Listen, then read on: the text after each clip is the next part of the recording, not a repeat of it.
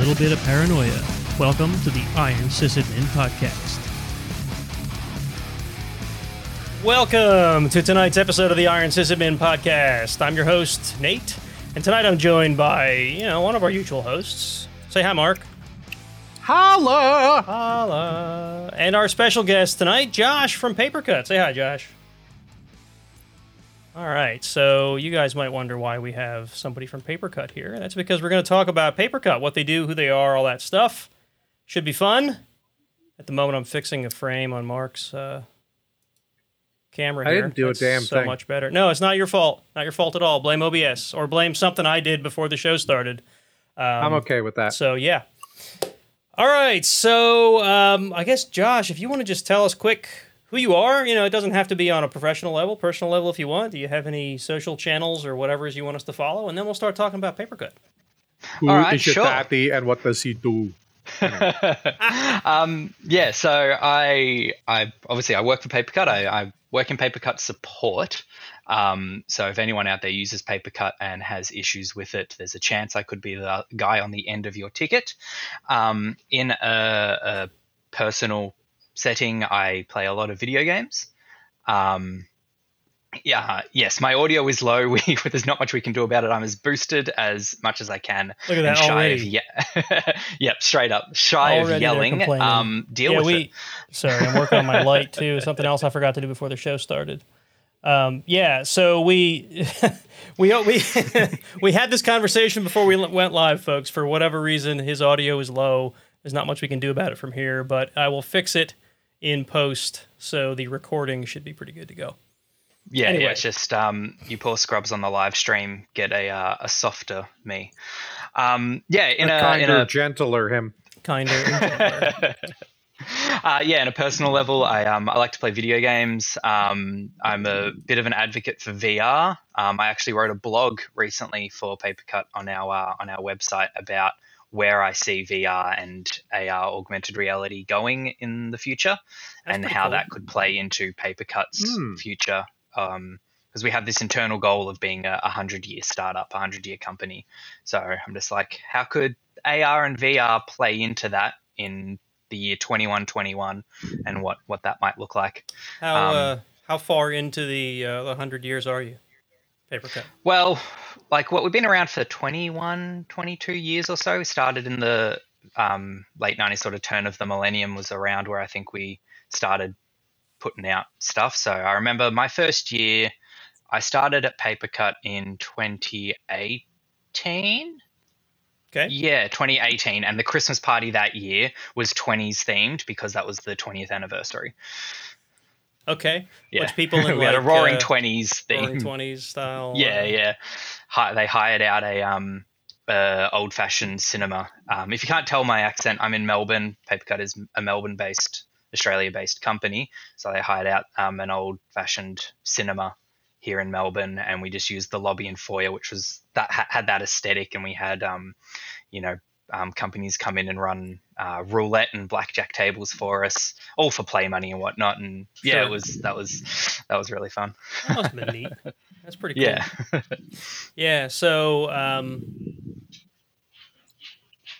that spawned a question and I- it just vanished from me. I, I will say the Australian accent has me completely excited for tomorrow's episode of The Bad Batch because my daughter and I watched that together. I haven't watched it yet. I really need to. Yeah, I, I haven't watched it because I know you still need to watch Clone Wars to watch the Bad Batch, and I never got it. I never.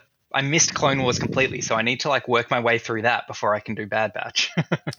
Well, Well, around the start of the it- pandemic, Mark was all about this project that him and his daughter started, where they were going to watch all, and I do mean all, of the Star Wars content from like in whatever chronological order.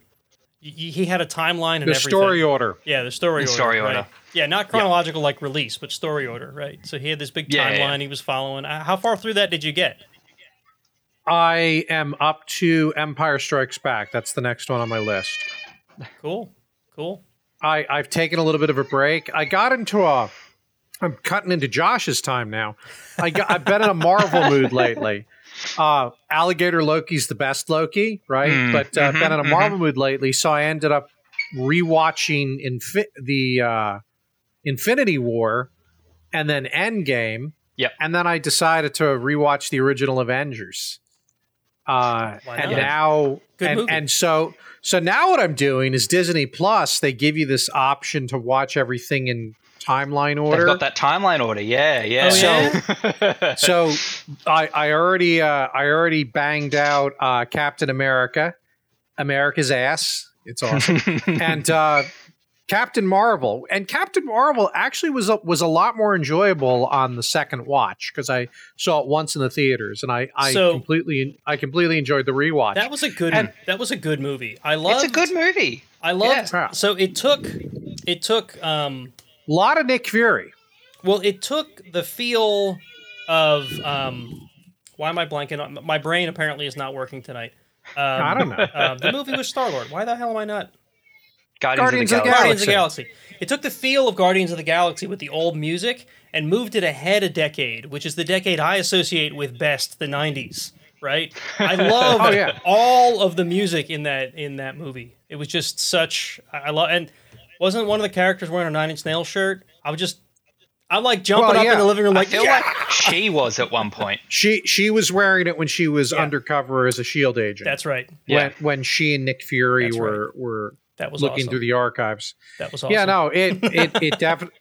And what's really cool, and, and I'm sorry, Josh, I'll let you get back. Yeah, talk we'll about talk Paper about No, Paper Cut Cut I'm, Marvel. I'm happy to talk about Marvel. I love the MCU. What- What's really cool is having watched having watched Loki, having watched uh, Wandavision, and and that stuff. It's really cool seeing all the callbacks that that now you're like, oh right, I remember that, and oh wow, that crap all made a lot of sense.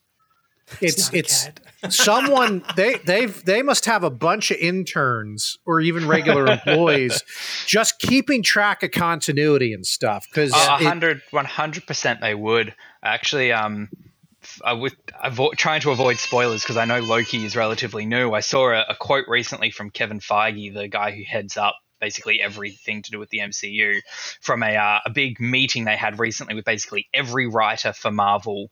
Um, that that's around, and basically what the end of Loki means for them, and how they need to like the mechanics of that and that going forward because what happens at the end of Loki is going to affect every MCU thing from here till oh they fix hell's it. yeah Yeah, I'm, I'm And doing really have, bad uh, at, at all of these because I haven't caught up on that either. I mean, that's only a couple weeks out now, isn't it? Loki, Lo- Loki for season one of Loki is done. but I mean, it's Yeah. only The it's ne- only been out a couple of weeks, is what I mean. Right. Yeah, it, yeah, It's, completed. uh, it was like either six or eight episodes. Yeah. six. Six. Thank you.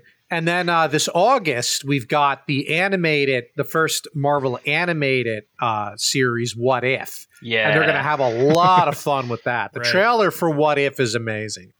So, All right. but so, so, So what does Paper Paper Cut. Cut yeah, let's talk about Yeah. Paper Cut. What's Paper Cut? Can you can you give us a high level like wh- who is Paper Cut as a company? I I guess. Yep. Um, do you have just the one product that, that I, we talked about that I'm aware of, or do you have several? You know, it's like what's Okay, it what's it look like? Yeah. So at a high level, Papercut, we are a, a print management software company. Um, I know, hold your applause, nice and glamorous. Um, I do have a soundbite for Uh, somewhere. um, yeah, so that, that that's the crux of what we do. We do have a few different pieces of software, some paid, some free, um, that all have their own niche, um, so so to speak. So our two main ones, our, our most legacy sort of products that are, are going around are PaperCut NG and PaperCut MF. Um, now, MF is probably the one most people would be familiar with or think of when they think of PaperCut. It's our it's our bread and butter essentially. NG is essentially exactly the same as MF, but with slightly removed functionality. There's no um, embedded software on devices. So with MF, you can actually install um, an application on your printer that that allows people to walk up and see a PaperCut um, branded interface and log into it and Hmm. interact with PaperCut from the device itself. Um, NG doesn't have that part of it, but it has everything else, which we can talk about more server side stuff.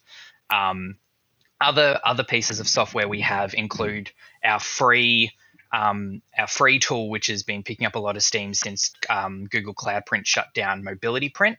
It's our it's our alternative to it in the wake of Google Cloud Print shutting down. Wait, Google shut down a service? Yeah, I know I it's weird. track. You never, I know they don't, they don't do that very often. Oh. Um, but yeah, so they, this was a, a feature that Google were working on that never actually officially left beta, um, but it allowed printers to be printed to remotely via the internet um, without actually having to install anything on on your computer. Um, and Mobility Print is this tool that we already had to allow mobile devices to quickly be able to get into your print system and print from your iPhone or Android or BYOD device, so to speak, without needing to go to the specifics of installing printers and drivers onto the onto the computer. Um, we put a big update on that to allow it to be able to print over the internet um, securely back into your network as um, as Google were getting ready to pull this service. So this is a free tool, but it does integrate in with MF and NG for more advanced tracking um, and bits and pieces in that respect. But mobility print totally free. If anyone is looking for something to help um, help them since GCP shut down, have a look at Papercut Mobility Print. Doesn't cost you a cent, and it might it might fill a gap that you have. Hopefully, this doesn't get you in trouble, but paper cut MF sounds like a, something that you'd have Samuel L. Jackson as the spokesperson for. Haven't heard that one. That's good. That's Why good. are there so many MF and printers on this MF and hmm. plane? um, and we have two other pieces of software. It's probably worth me talking about. These are our newest um, newest pieces of software: PaperCut Pocket and PaperCut Hive. These are our cloud-based offerings for um, for uh, print management. They are they are new. They are actively being worked on, actively having features built and developed for them. Um, and similar with Pocket and Hive, Hive has bits that can be installed directly on the printers to have that interface, where Pocket is the pared back version that doesn't have that but still has all the background functionality of it. Um, but yeah, the, we can we can talk more about that if you want. But these are our um, our newest offerings that for potentially smaller environments that maybe don't have a print server. Okay. Um, yeah, something like Pocket or, or Hive, Papercut Pocket, Papercut Hive uh, would be something potentially worth looking into. Um, yeah, as, as that that's our suite. and I'm happy to dive into any questions sort of about all of these these tools that So this around. is this is I mean at least we hope anyway a show for system administrators, right? So they Mhm. they're probably wondering uh, what sort of infrastructure is re- required, right? Bare minimum to run Mm. PaperCut, and it sounds like it. There's quite the gamut here. yeah, that's the thing. We're so we do our best to sort of work in sort of any environment that you might have. Thinking of um, something like MF, our, our our mainstay that most people would be familiar with, the basic setup, and this is by no means the required or or anything. This is just your bog standard.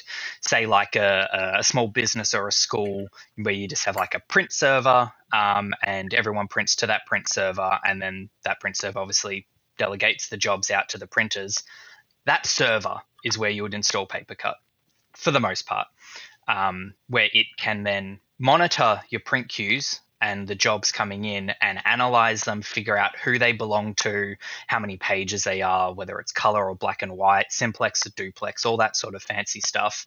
And if it's, say, something like a school, um, you can set up costing models on that. So students will be charged for the jobs that they print, or maybe they've got a, a, a monthly allowance or an allowance per semester that can be used up, and then they could potentially pay to have more credit if you choose to do it that way.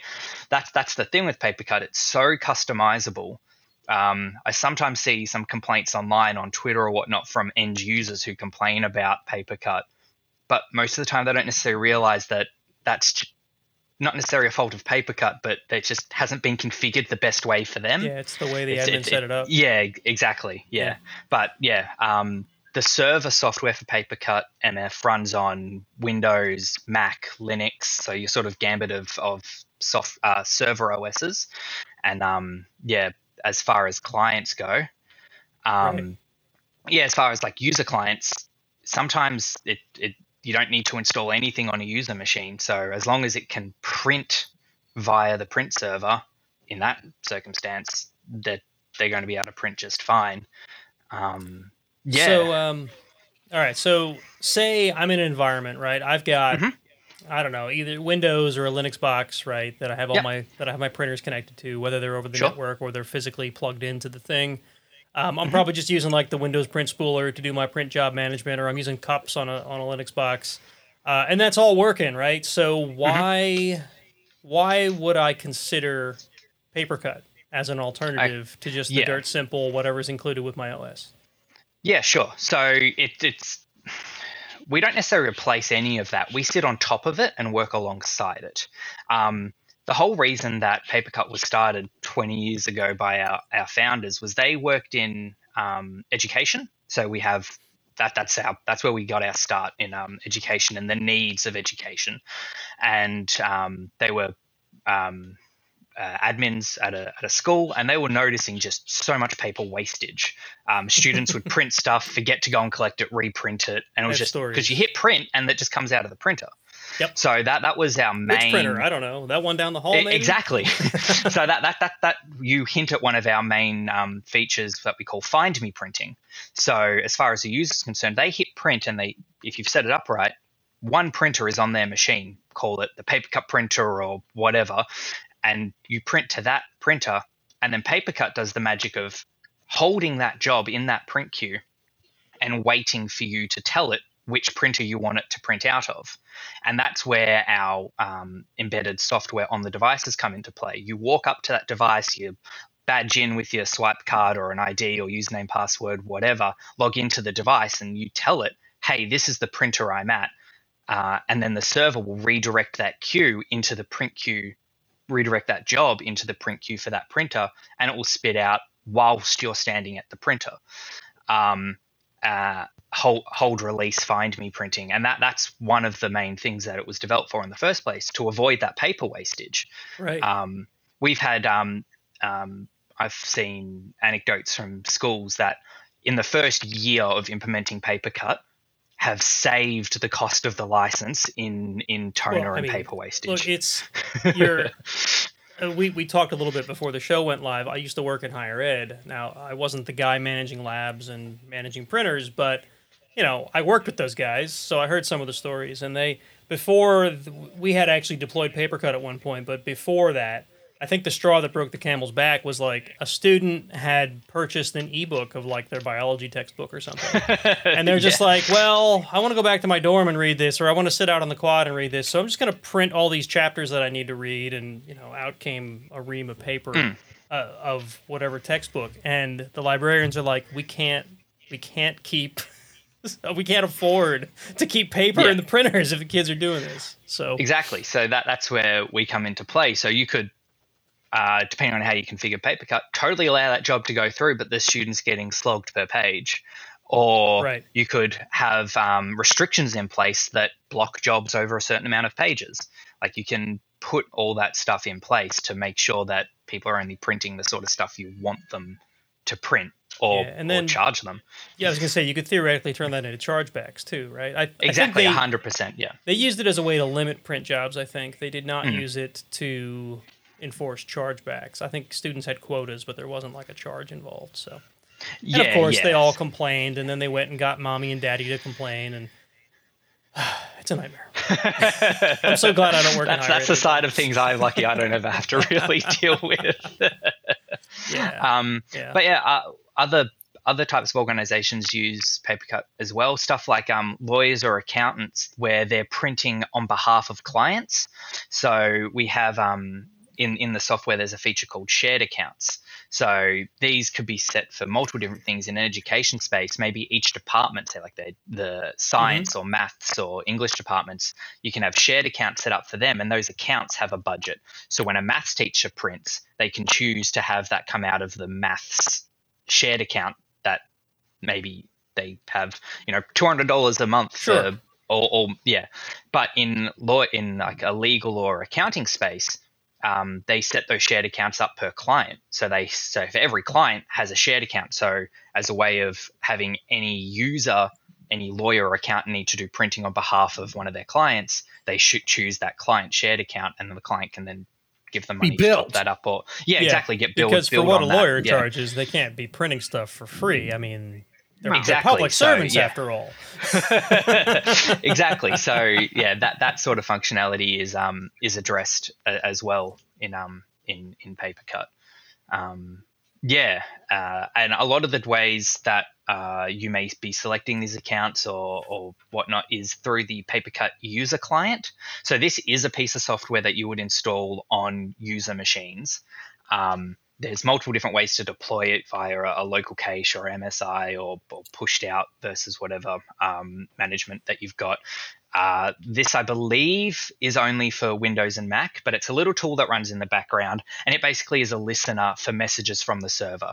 So if you print a job and the server needs information from you about that job, whether it's what shared account do you want to charge to, or you've got a pop up saying, you know, if every time a print job that's over 10 pages comes through and it's in color, ask the user if they want to print it in black and white. It's the client that, w- that would receive and display that message. And then the, the user would say, actually, yeah, I don't need this in color. Convert it to black and white for me. And they would just click the corresponding answer. And then the server would obviously receive that and um, transform the job into, into black and white or, or charge it to whatever account the user selected. Um, and that, yeah, so that that functionality is is there too. It's interesting that it can that it can sort of intercept the job like that. So Yeah, we can do all sorts of, of transforms on the job, convert to black and white, um, change it from simplex to duplex. Um, potentially even this where things get a bit harder, but uh, I'm not sure how well you know uh, printer languages, PDLs, stuff like PostScript and, and PCL6 and whatnot. There can be a bit of stuff that goes wrong when you try to convert from one language to the other. Um, As Mhm. I'm sure whenever you type something into Google Translate, it doesn't quite come out rightly on the other side. Same sort of thing can happen um, when converting PDLs um, yes, with, I've a, with uh, a small job. Yeah, I've seen those things but- happen. Yeah. yeah. Um, but yeah, so we can do do transforms. Watermarking as well um, can be applied to to jobs, so you know who's printed it physically on the paper. If if that is is if that is something you need. Good stuff. Good stuff. So Hmm. you, um, uh, my, my brain keeps going to the technical aspect of Mhm. how this all works. So Yeah, sure, I can talk you about that. you said it runs kind of alongside whatever print queue you were already running, whether that's cups or or the Windows print spooler or whatever. It, does Yeah, it, is it yeah. actually a sh- like a shim that's in front of it, or it really does just read jobs that come into the queue and utilize so- whatever tools to communicate with that queue? Sure, sure. So I am mainly a Windows guy. I know more about the Windows side of things than the cup, so I'll, I'll talk more to that. Sure. Um, on um, on Windows, when you install it on the print server, uh, there are two basic services that run in the background to have the PaperCut server work.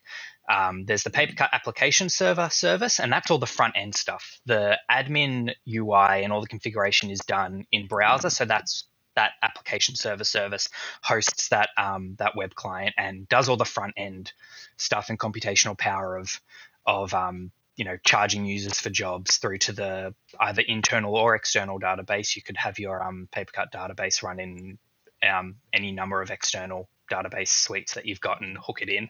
Or we do ship with a Derby database inbuilt. Pardon me. Um, but the the magic, what I call the magic of PaperCut, is the other service that makes it work, which is the print provider service. So this this one, the basic way it works, when a print job hits a print queue on the server that the print provider is installed on, the first thing the print provider does is pause that job at a queue Okay. level.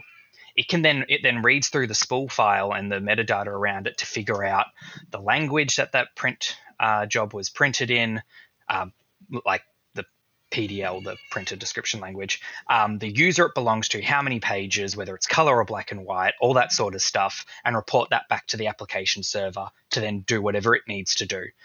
If the job is in a queue that has been told to hold it, it will then remain paused. But if it if it's told to just not hold it and print it straight out again, as soon as the analysis is done, the print provider will unpause the job and it will just come out of the printer like normal. You'll barely even notice a delay. It happens quite quickly. Um, but yeah, if it is in a hold release job, a hold release queue, so to speak, it will um it will remain paused until the user tells the job to unpause. But uh, that that's how it does it. It basically pauses the job at a at a queue level, and I'm pretty sure it's similar in cups as well, where it yeah just And yeah, then pauses. I assume it's it's able to rewrite certain aspects of that job. You said it can, can Yeah. convert a color print to a black and white print, or it can add a watermark or whatever. Yeah, yeah. So it would it would generate a new spool file um, using uh, the the language of the queue that it's been told to go into, and remove the original. But Papercut would know that this new spool file is the new version of the old one, and and keep it all linked up as one job in Papercut system. But you might see an extra. You might, if you were physically watching the queue at, a, at an OS level or, or in the um, in the spool folder in the, on the server, you might see some um, extra spool files pop in and out as that as that happens. But Hmm. Papercut keeps that all tracked and linked up. Yeah. That's interesting. Pretty cool. Um, does uh, does Papercut have any interesting sort of integrations with any other big uh, big app? I mean, I, don't- I'm, I'm this is a completely open question. I don't even have an idea Nah, in sure. mind of what it might be. Yeah. But yeah, sure. On, on, on our on our website, we have a whole a whole list of integrations that we've got. The main ones that people use most are payment gateways. As I mentioned, you, you have you can choose to have your users be charged for their Uh-huh. for their printing, and you can automatically allocate them uh, a balance or quota or whatever uh, whatever you want to call it on a scheduled basis or or ad hoc. Um, but you can also link it up to a payment gateway like PayPal or, or whatever. We've got quite a few there that have been developed, so they could actually you could actually charge via via credit that like way. per sheet or something, if you wanted to, right? Yeah, yeah, per sheet or page or, or whatnot. But you could have like as a student's balance gets low, you could notify them, and then they could log into um, the the user facing uh, web page and update their balance by a ten dollar charge to via PayPal or whatnot, Right. and then right. the app server receives from PayPal that a ten dollar charge has gone through and updates the user's balance by ten dollars. So the next time Um, Johnny tries to print his biology book, he gets Yeah, charged. he's actually he's ac- yeah he's actually paying yeah, real yeah. money yeah um but there's um there's a plethora of them as well as stuff like um That might sorry, still be just cheaper looking than buying a biology book, though. exactly um account accounting integrations with Most likely. uh, various accounting softwares um i know there's uh uh, like Leap Cloud um, and QuickBooks and stuff like that. I know MYOB's in there. Um, I'm not sure how big MyOb is in the US, but I know it's a relatively big one out here in Australia. Um, but yeah, there's all sorts of um, integrations that are either that are mostly developed by our our partners. Um, I should probably talk a little bit about our channel, which is which is sort of the magic of of how Papercut gets out to to people to buy it. I mentioned that we have for both of our big ones, Papercut MF and Papercut Hive. There's the pared back ones, Papercut NG and Papercut Pocket, that don't have the device integrations. Those ones without the device integrations, you can purchase directly from us. You can log onto the website and say, "I want to, I want to trial Hive." We have a 40-day free tri- uh, trial Pocket, so to speak, or, or NG, 40-day free trials. You go onto the website, you download them, you set up, you you go sort of self-serve that way. For Papercut MF and Papercut Hive, since their big thing is the device integrations, we don't actually sell them directly from from us. You have to go through our our, our reseller chain, our reseller channel, because because they're so device specific.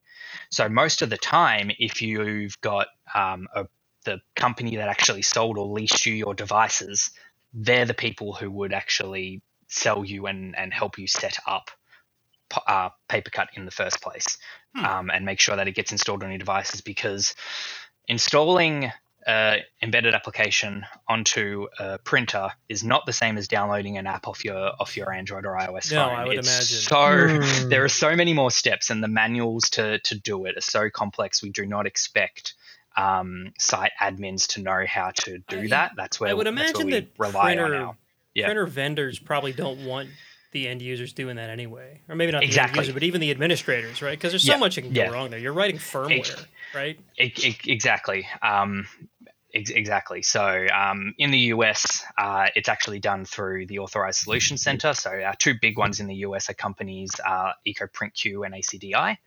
Um, they're our biggest partners um, in the US, and they've got all like the resellers uh, that sit below them, whether they're OEMs or just printer copier shops that you might So have down the street. Yeah. As as an enterprise or whatever, you would go to them and say, "I need 200 printers, and by the way, throw in some paper cut." Right? Yeah, so you would, you would you would go you would go to the copier company, Yeah. um, and and and that, and then for the PaperCut side of things, they would then liaise with Right. the ASC, whether it's ACDI or EcoPrintQ, and then I believe in um in the US, uh, it's then ACDI or EcoPrintQ that would actually help set up PaperCut itself. They'd remote into your site and um and help actually get it all configured and working properly.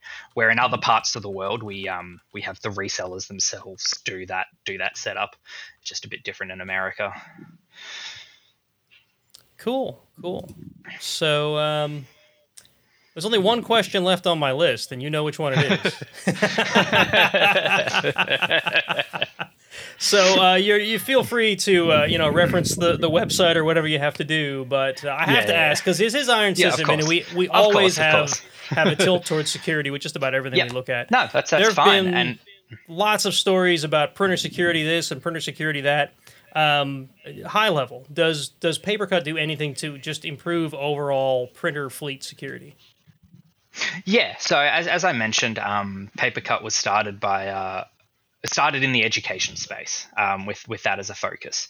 So that means that we sort of had to be a bit security focused because kids can be kids and kids like Yeah. to hack. Oh yeah, Um, so I mentioned one of our um, big features earlier, the hold, release, and find me printing. Um, that that that in itself is a security feature, a secure print release, because when you hit print on your computer, the job doesn't just come out of the printer straight away, whether that's the other side of the campus or down the hall or on a different floor. You have, if it's set up this way, you have to be at the printer to release it, which means if you're printing sensitive documents, Oh, someone right. isn't going to necessarily walk past the printer and pick up I'm- your documents. I'm you're you're my right tax there. return or something, right? Exactly, walk up to it exactly. and- yeah. That was it. When I worked in the office, that was a thing. yeah, Mm. because I was I was at Merck the Merck World headquarters from 2004 until I went pretty much full remote. I was there, and that was a couple of years. And yeah, you'd occasionally have. It was pretty amusing the stuff you'd find on a printer. Yeah. Like, was this person thinking straight? yeah. Why did you print I this? shou- and I then shouldn't be it on the looking at this. Yeah, right. Why did you leave it on the printer too? Right. exactly exactly um, yeah and uh, amongst other things as well um, the users in papercut they come from a normally a, a sync source. They're not necessarily all internal users. So we like obviously integrate in with active directory and things like that. And the um, the user groups that you may have people categorized in your in your user directory can get pulled in. And then you can apply different access level based on user group. So in we go back to our school situation staff and teachers can have different access level and different security permissions than students um, on the devices or even from a server level and even even admins inside papercut you can it's so granular you can choose who has access to what say you've got the office the the person who works in the office out the front and students can walk up to them to hand over money to physically top up a balance that way you only want that person to have access to be able to do that, not to can change uh, all your configuration. So you just give them yeah. um, admin privileges to adjust user balances and ac- get access into that part of the software, versus the the site sysadmin who maybe has full access to everything. All sorts of Um, RBAC stuff. Yeah. So, Hmm. John the Nice Guy is asking, uh, what do you use to release the print? That was What do you authentication, wasn't it? Yeah. Yeah, yeah. So, um, as I say, there are multiple different ways, and depending on the software you're using um, as well. So, PaperCut MF, I'll, I'll talk about that as the standard because that is And, the I one sti- that most and I still use. have Samuel L. Jackson glaring over my shoulder at me. Yeah. Right. um, yeah, so that that is released normally from the device itself. So you walk up to the device, it's got a, a log on screen on it that's that's being displayed to you, presented via via PaperCut, whether whether that's branded as PaperCut or um, rebranded to look nice to suit your school or university or workplace. We have um, rebranding options in there, and then they can just uh, if you've got uh, an NFC reader on there and you've got um, security badges, you just badge in with your with your card or a PIN number or a username and reader, that'd be password. Yeah, um, yeah. A lot of sites do have that because they've got you know every staff member has a card to yeah exactly. So you can get readers for your printers as well, and you can link up the card numbers to the users in PaperCut. So they just tap their card, log into the device, and from there they're presented with um de- again, depending on how you have it configured, you could have it configured that as soon as somebody logs into the device, and every print job that they've got waiting for them prints out straight away, or they or you can have it that they go into a, another screen and they can see all their print jobs and choose which ones they want to release or delete from the from the screen there. Um, What if now? What if there are printers, and maybe I'm dating myself, Mhm. but what if there's printers that don't have like a screen and a keyboard or Sure. anything like no, that? No, that. that's fine. There there are plenty um, that are like that. We have um, uh, release station software. So this is this started from before there was the ability to install apps on printers. So you had to have that. So you could have an old um, computer or Raspberry Pi device that basically acts as the screen for your um, for your printer. So a Hmm. little terminal that sits next to the next to the printer that someone logs into that and tells it to release. And Papercut knows that that release station belongs to that printer. So when they release from that release station, the job comes out of the printer that's next to it.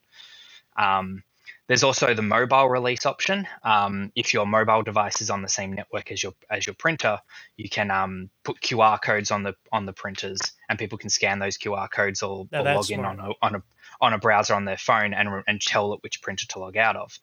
That though leads into our cloud-based offerings that I mentioned, Papercut Pocket and Papercut Hive.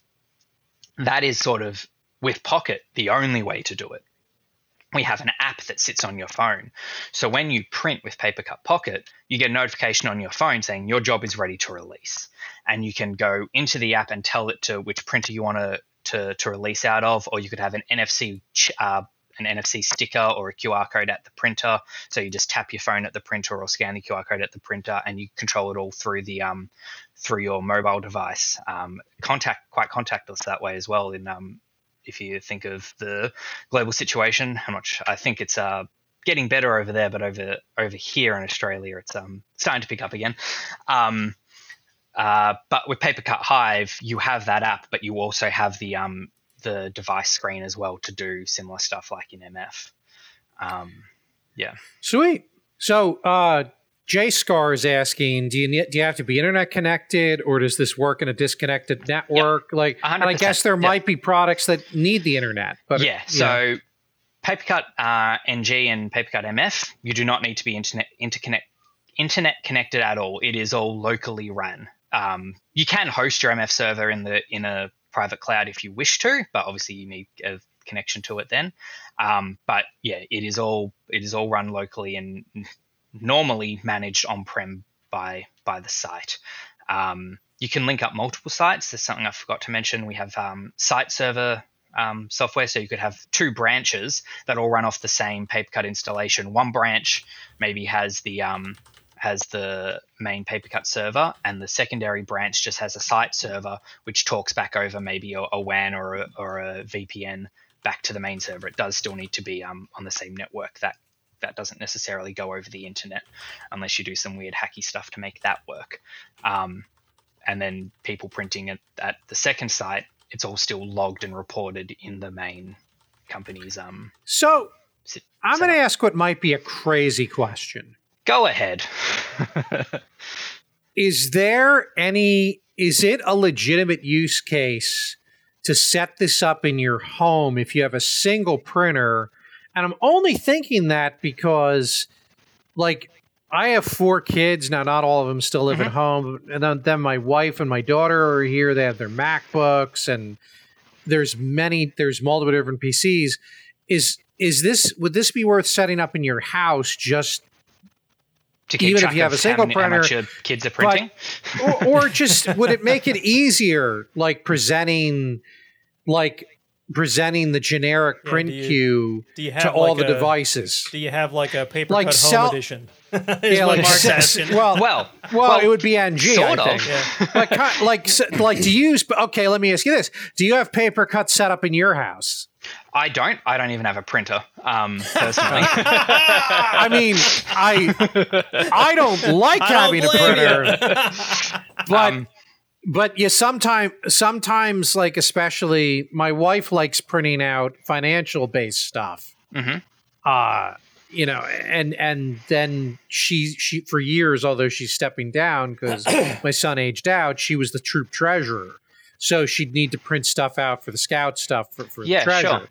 But I'm just wondering, is home overkill? Or, Well, or like it, do people it actually can be, set but it in a up at home? situation like yours where you have a, a few kids and you want to make you know make sure that you know the kids aren't printing too much and all that sort of stuff, you could set it up. You obviously need the right infrastructure for um, something like you would go NG, the the self serve one, because you wouldn't necessarily need the the software on the on the device itself. And most home printers, you wouldn't be out. They wouldn't be compatible with the embedded Right. software anyway. Sure. And NG is actually free if you've got five or less users Oh, um, after your 40 day trial, it will just continue continue to run. Um, if you've got more than five users, that's where it will um, then tell you you need to purchase a license. But under five, you're you're good to give it a burl. Is that five users or five devices?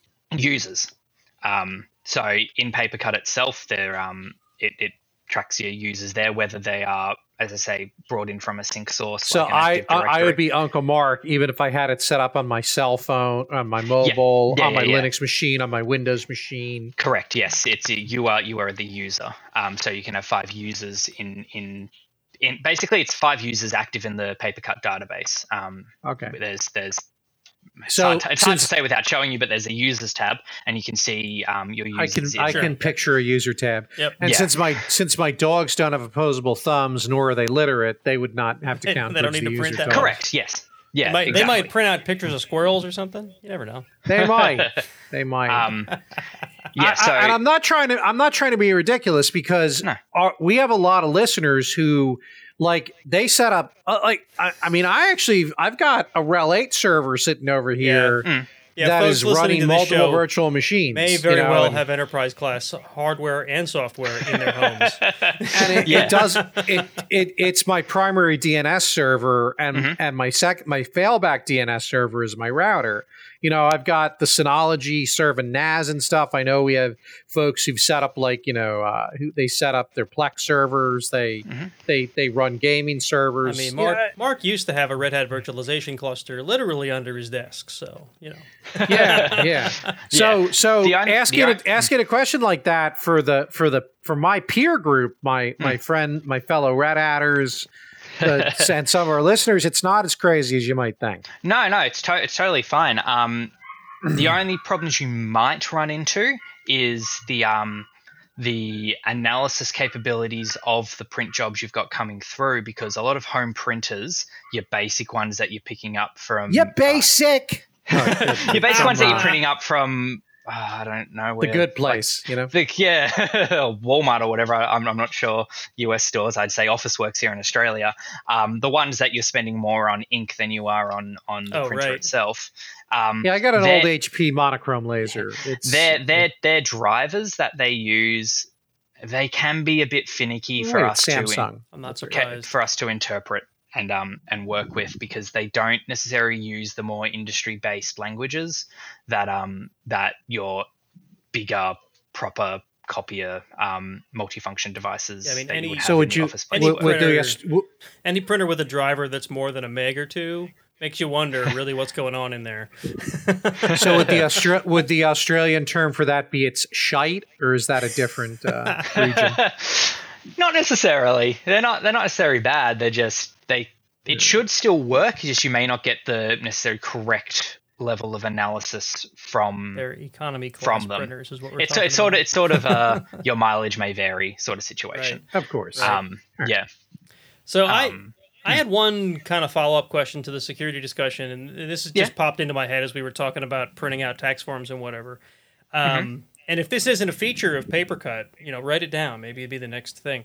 Um, I know there's there's lots of things, lots of software, security software that's meant to prevent the exfiltration of private data by identifying PII, like social security numbers and whatever, and preventing that from moving. Like, you know, you could have a filter on your outgoing mail server that says if there's a social security number in this, don't let it go because we that's against our policy. Let it Is there, go. is there can Let it PaperCut do? go. s- Yeah, yeah, I, s- I started it. Yeah. Does PaperCut have anything like that?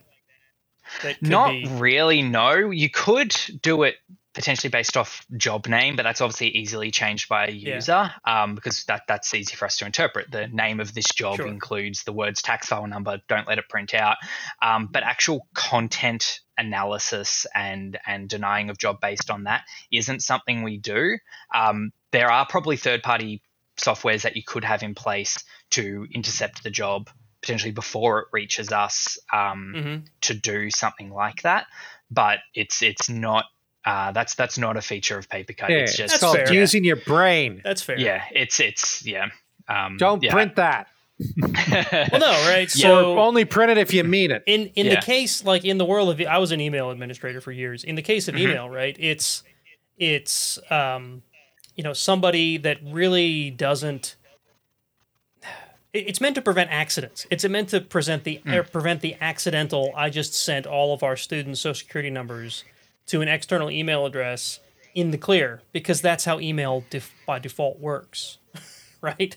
That anybody could then intercept that and then scrape all the data out of it, right? So in the case of a printer, it's not quite as public, right? I mean, sure, someone yeah, could exactly. grab it over the wire, or they could grab it off the printer. But with your hold and release, right, that would certainly help prevent that. Exactly, exactly. So- Yeah, that, that's that's where this yeah the secure print release side Yeah. comes into Yeah. things. Yeah, for sure. Yeah, um, yeah. I think that that's sort of it. The only thing I haven't really touched on is the infrastructure of of PaperCut Pocket and PaperCut Hive because, as I mentioned, they don't require uh, an on-premises print server and they are more cloud-based. They use um, uh, Edge Mesh and Edge Node technology. Um, is the is the main concept there. So every user in your network basically runs um, a, a, a node to help build out the strength of the mesh. So the jobs are are routed to printers via via user machines essentially. You That's could have um, you could have say like the receptionist's pc or a, or a computer that you have doing something else that is always on. So you maybe install the node software on that and promote that to to supernode status to let um, the the software know that hey this is a really reliable node. Give that one preference sort of thing. Um, and and the cloud side of it comes in because that's where all the computing itself is done. But no jobs leave the network. Everything stays on premises. It's just metadata um, about the job for analysis purposes and telling it where to go that is communicated up and down from the cloud. Um, but it's all done still still very locally. Uh, yeah that that's the main concept of that one. So as users come in and out of the office with their laptops uh, that that strengthens strengthens the mesh Cool. uh, to to keep it all quite resilient there. And again, that has the ability for printing off the network. Say someone is taking their laptop down the street to a cafe for lunch and is working on a, a Google Doc or whatever down there and needs and wants to print it while they're out. That can still print out um, via via a cloud connector back into the mesh. Um, in case in that case, obviously the job will go over the internet because they're they're on the cafe's Wi-Fi or tethered via their phone. But once Right. it's back in the mesh, yeah, it does it doesn't stay in the cloud. It's purely there to to hop the jump back into the back into the local network. okay, so it of the leverages the, cloud yeah. to get back to where the printer is. That's that's kind of cool. Yeah, yeah, yeah. I don't know what And- you know if I'm like working from home and I print something in the office that's 30 miles away. That doesn't sound all that helpful. Yeah, well, some people uh, do because but like yeah, they, if you they just work went out from home. lunch, yeah, and- yeah, yeah. They they hit your phone or something like that. Yeah. Yeah, exactly. You hit print, and then um, because this is the one that uses the app. So when you get back into the office or working on this feature, to send you a notification reminder, like, "Hey, you've got this job queued up to print. Do you actually want to print it?" When when it, when it notices you're back Yeah. in the office, There or um, or like the the 4:30 p.m. notification, like, "Hey, your workday's ending soon. You've still got a few jobs that You you, haven't printed out yet. Sure Yeah, you want print you want to keep you these? exactly yeah um so that, that that sort of stuff in um papercut pocket papercut hive Cool. Yeah.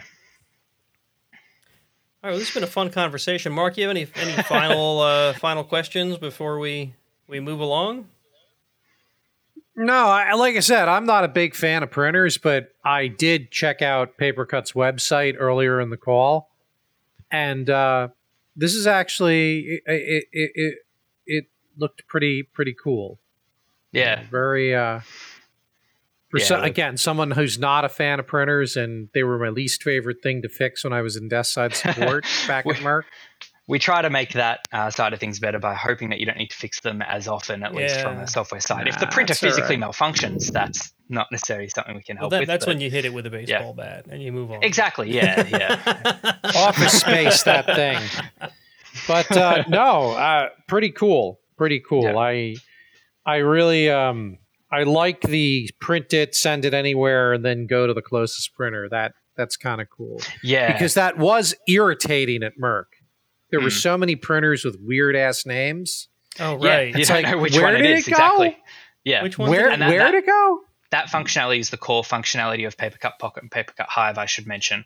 Um, when when a user gets set up in in those suites, they they get an email from the admin that's sent via Papercut saying, "Hey, you've been invited to to set up printing." They um click through some things. They never have to sign in because they it's all token based. They've received the email, and that email has a unique link, so it knows that they're that user.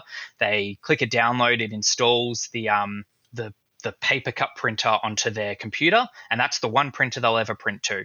And then it's all inherently um, that find me uh, functionality. You pin, print to the PaperCut printer, then you go to the printer you want it to physically come out of.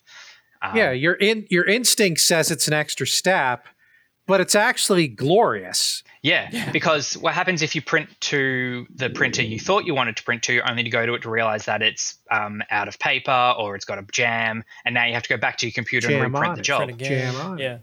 Yeah. Jam on. it. Yeah. yeah, No, so that's that's great. Mm.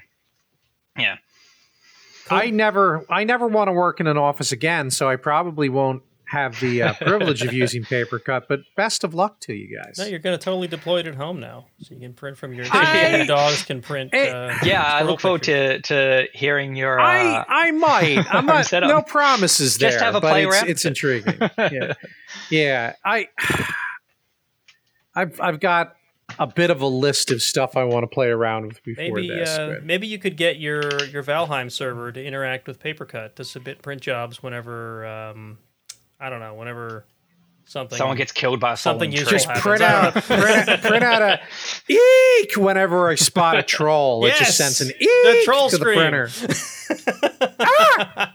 Yeah, the troll noise. All you right. play Valheim, uh, Josh? Um, I did dabble with it when it first launched. Um, I struggle to keep up with those games purely because uh, with with my uh, with my babies, I just don't have a lot of time to do the social gaming that I would like. So my gaming times these days are more. You I want to play this game because it's the game I want to play. It's the story I'm playing through. It's it's whatever. Gotcha. Something what's your that. current What's your current game? Your favorite right now? Oh, it's so hard. So I've been dabbling in. I've been Hard. jumping back into VR recently. I've actually, I finally got around to watching Queen's Gambit, so I've been trying my hand at chess. There's a really good, um, a really good chess game in in the Oculus Quest called uh, Chess Club, um, which sounds really bad, but it's got hand tracking, so you don't need to use controllers.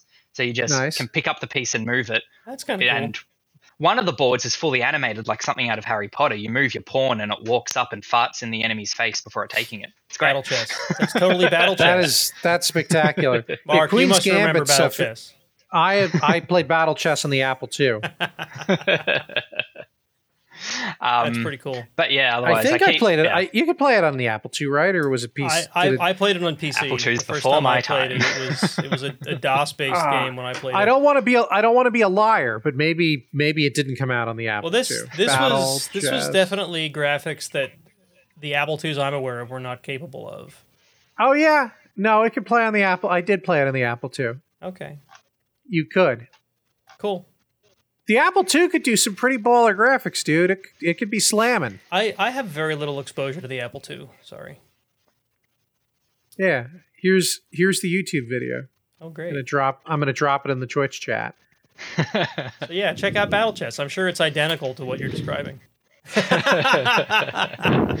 Now I did have it on PC though. I did have Battle Chess on PC, but I'm pretty sure I did play it first on uh, because yeah, my dad owned an Apple II when I was in high school. Um, you ever try No Man's Sky? That in VR is a pretty yeah, solid I did. I have. Um, I haven't tried it in a while. I tried it before I built my current PC when I was still um, running They've a 980 updated Ti. it. Yeah, They've updated it a lot. yeah. I need. I need to. I the need to game- get back The game has been one. updated a lot. They've never charged a cent for any of the updates. Yeah, I know. It's- It's, crazy. It's a full, full flipping game in VR, dude. And Yeah. the fir- and jumping like you literally like jump into your spacecraft and you fly by grabbing the sticks. Yeah, A- And, yeah, and I, you know, I'll land on one of my freighters and I'll walk over to the edge and I'll be getting vertigo looking down at the planet. It's it it it's really Yeah. spectacular. I still stand by the most immersive VR experience I've ever had, um, especially in the early days, was Elite Dangerous because I've got I've got a Ah, basic yeah. I've got a basic HOTAS um, myself um, that I use. I have with Elite that. Dangerous. Um, and playing that in VR with a HOTAS was even just doing menial stuff, just mining asteroids and turning that in for credit. Like it was just I had a I the- played with a couple of yeah, I had a couple of coworkers uh, that play, and they helped they helped me they they brought me up to speed on it. I ended up with this mining ship that had the uh, cockpit that was like the two hundred yeah, just a glass degree dome. view. So you're looking all right, around. right. So you're sitting there mining, looking down between your feet at like the asteroids just look. And yeah, you're right. It's it crazy, was yeah. a neat experience. Mm. Pretty cool. and it can be so uh, peaceful as well because you bring in like a, a, a, a mirrored browser window. Say you got like Netflix or something up there, or you know, you say you're watching Bad Batch and Star Wars. You just have like your Star Wars marathon going in a in a panel up there while you're mining asteroids. It's something a bit different. Good stuff. So J Scar asks, "What VR headset do you have?" I assume that's for you, Josh, because I think he knows what Mark Hmm. has. I'm currently rocking an Oculus Quest 2. Um, I've I've always been unfortunately stuck in the Oculus ecosystem from day one. I had an Oculus Rift and then a Quest One, and now the the Quest Two. Um, I know the whole Facebook side of things is a bit contentious at the moment, um, but it's just Yeah, sort can- of the uh, the ecosystem I'm stuck in because I've just I've unfortunately put too much money into that space, but and I just love the for less intense stuff, just being able to run it natively off the headset itself. Um, like you don't, it doesn't need to be tethered to your computer. Like it's just, I play this chess game completely wireless free. Um, it's it's so the Oculus Quest 2 uh, JSCAR is um, completely standalone. It's got an internal chip, um, uh, quite a powerful Qualcomm chip designed for standalone VR headsets. It's got a battery built in, but it can also tether to your computer for more meaty stuff like Half-Life Alyx and whatnot. Um, but most of the time, I'm playing natively off the headset, and that's the thing. I, I, I talk about this a bit in that uh, blog post I mentioned. That's the type of headset that I think is going to propel VR and AR into the into the mass market because Yeah. Well, of, the, no. of so, the price point of it. so the the concept, right? If if this is going to become more more ubiquitous, it can't be tethered hmm. to a machine on your desk. It has to be 100%, something yeah. that's mobile, right? And that's where 100%. where Google went with their little VR helmets was kind of cool. The You just- cardboard, yeah. You just threw your your phone in there, right? And you Yeah. had you had essentially a mini VR. Um, from my understanding, the- like, that was only three degrees of freedom. Yeah, that was purely rotational. Yeah. Um, yeah, where the obviously the Quest Two, it's Oh, yeah, it's yeah, I'm not- degrees, full. I'm not trying to say yeah. that slapping my cell phone into some cardboard is is on the same level as your Oculus. I'm it was it was a, definitely yeah the the, concept, the right, where it's all self-contained and you plug it in and off you go, right? Uh, it had a Yeah. little control. I had one actually for the. I had a. In fact, it's. I have it up here used for. Oh, part the of stream. Daydream system. I have. Ah, that was Yep, the step up Daydream. after cardboard was Daydream. Yeah. Yep, yep. I had. uh, It had this little remote and a little little uh you know eyewear that you'd pop the the phone Yep, into. The, yeah. the first Pixel I had. Uh, So that, supported that's that. that's And guess what? They abandoned it. What do you freaking know? yeah. well, the Daydream system was similar to um, the Oculus Go, which was Oculus's first standalone headset. That was only rotational as well. It didn't have um, positional tracking. Yeah. Um, and that one was meant more for your media watching, uh, bring up a big screen to watch it Netflix was neat. or, or I gotta whatnot. say, like yeah. you, you could fire up a YouTube video and sit there Mm. and like you're surrounded by whatever scene you chose, right? Yeah. Where, whether it's like hanging out in a, in a lounge or like out in the woods or whatever, and there's Giant just your, home your theater. You- YouTube video playing. Personal was- VMAX screen. yeah, right. So- it was pretty cool. Yeah. IMAX, sorry. Yeah, it's kind of Yeah. I will say if you're if you're willing to have a, a tethered experience, uh, another fantastic game if you're a nerd is Star Wars Squadrons. Yes. no, Because that was that was really good. You're I played you're, that. you're, that was you're amazing. flying an X-wing or a Tie fighter, and Mm. it's unbelievably cool. yeah. Yeah. No, that that I I I enjoyed that a lot. Um, Mark, The uh, Mark here was kind enough to give me his old uh, his old headset, but I don't have any of the, The light- other you the technology that goes with it, right? So once Mm. once So- I invest like the thousand dollars or whatever I have to invest to get that think- stuff. At this point, though, honestly, you're better thousand. off waiting. We're right on the cusp of a new in- potentially new index coming out, which won't require base stations. It'll all be that inside-out tracking with cameras on the headset to do the location, where you won't need the base stations. Yeah. Or you just bite the bullet and go something like the Oculus, the Oculus Quest, even though that, as I say, does require a Facebook account. You can tether it easily back to the PC and buy everything off Steam if you just want to use it as a PC headset. Um, but again, it's cheap, really, really high quality, uh, high pixel density panel, so you can read everything very clearly, and you don't need all that external setup because it's just either a single USB-C cable back to your computer or Wi-Fi if you have a decent um, a decent home network, which is really good. Yep. Sorry, I'm just reading Jay Scar's latest comment. says you can you can tether the Quest 2 to your machine Hmm. as long as you have a six gig uh, graphics card. I, I hadn't heard that um, restriction previously. Like I've got But the good luck a official link. right now. yeah, I've got the official Oculus Link cable that they brought out um, a year and a half ago now to do that, but they've recently done a native update for wireless play, or there's the um, a purchasable app that has been doing wireless play on the Quest for ages now called Virtual Desktop, which allows you to just connect back into your Steam and play your VR games wirelessly that way. But yeah, I was lucky enough to get a graphics card before they all went stupid. Admittedly, it is a last gen one. I've got a I've got a 2080 Super. Um, I needed to. I knew there was the 30 series coming, but uh, my card died, and I needed to buy a new one. I couldn't wait until they dropped the the 30 series. Yeah, would've I have a GTX 1070 and it pretty much still kicks ass. Yeah, yeah. I upgraded from a 980 Ti, which Cool. died. Well, this this has been a fun, if not uh, somewhat random conversation. Yeah, from no. the start to the finish, right? Um, Printing Marvel in VR. yeah, right. yeah, This is no, pretty- sure. That's pretty cool stuff. Do That's you, fine. uh, if if anybody wants to find you in any way, do you have like a, a social or, or something Ah, through I do- I'm something not- I'm not official, like whatever? Yeah, I'm not. I'm not super super active on there. I have Okay. Twitch streamed in the past and whatnot, but if they want to, they could find me at Spazarus. That's S P A Z R U S. Um, if if people want to, Twitter and and um and Twitch and stuff. And but I don't. so I'm so I not know- super active. I know you, you you and I linked up on Discord. Um, Hmm. I will Discord! yeah, if you don't already have it, I'll send you an invite to our uh, our Iron Sysadmin channel on Sure, Discord. yeah, server, yeah, and Discord- Then people Discord's can chat with you that too. way. It's probably the easiest way yeah, to do it. easy. Yeah, yeah. Yeah, do Mark that. always makes fun of how I say the word Discord. Because he says it wrong half the time. Only half the How time. do you say it? I say it Discord. Versus how do you say it, Mark? Discord. Yeah, he, he puts the emphasis on dis, where I put the emphasis on cord. so much so that I made a hear a sound difference. bite. Discord! You're both. Ah, you're both right to me. yeah, I think they're both fine, but whatever. All right, so this has been fun. I think we're gonna go to a break, and then uh, Josh, you're welcome to stay with us or not. It's completely up to you. Nah, I should probably go do some real work before my colleagues are Ah. like, "What the hell are you doing?" That's not fun. yeah, he's Real dissing whack. Thanks, Jay Scar. Yeah. All right, so I'm gonna I'm gonna push the button Push the button, Frank. Soon. Hey, before I push the button, Josh, it was a pleasure to meet you. Yeah. I hella enjoyed your time with us, and you're no, welcome thank you for having me. anytime. It was, this was fun. Yeah, this has been a good conversation. All right, so folks, we'll see you in a few minutes. Um, yeah, we'll be right back. See yous. Are you a fan of the Iron Sysadmin podcast? If you are, don't forget you can support the show via Patreon at patreon.com slash ironsysadmin. Or you can buy merchandise at teespring.com slash stores slash ironsysadmin. And thank you.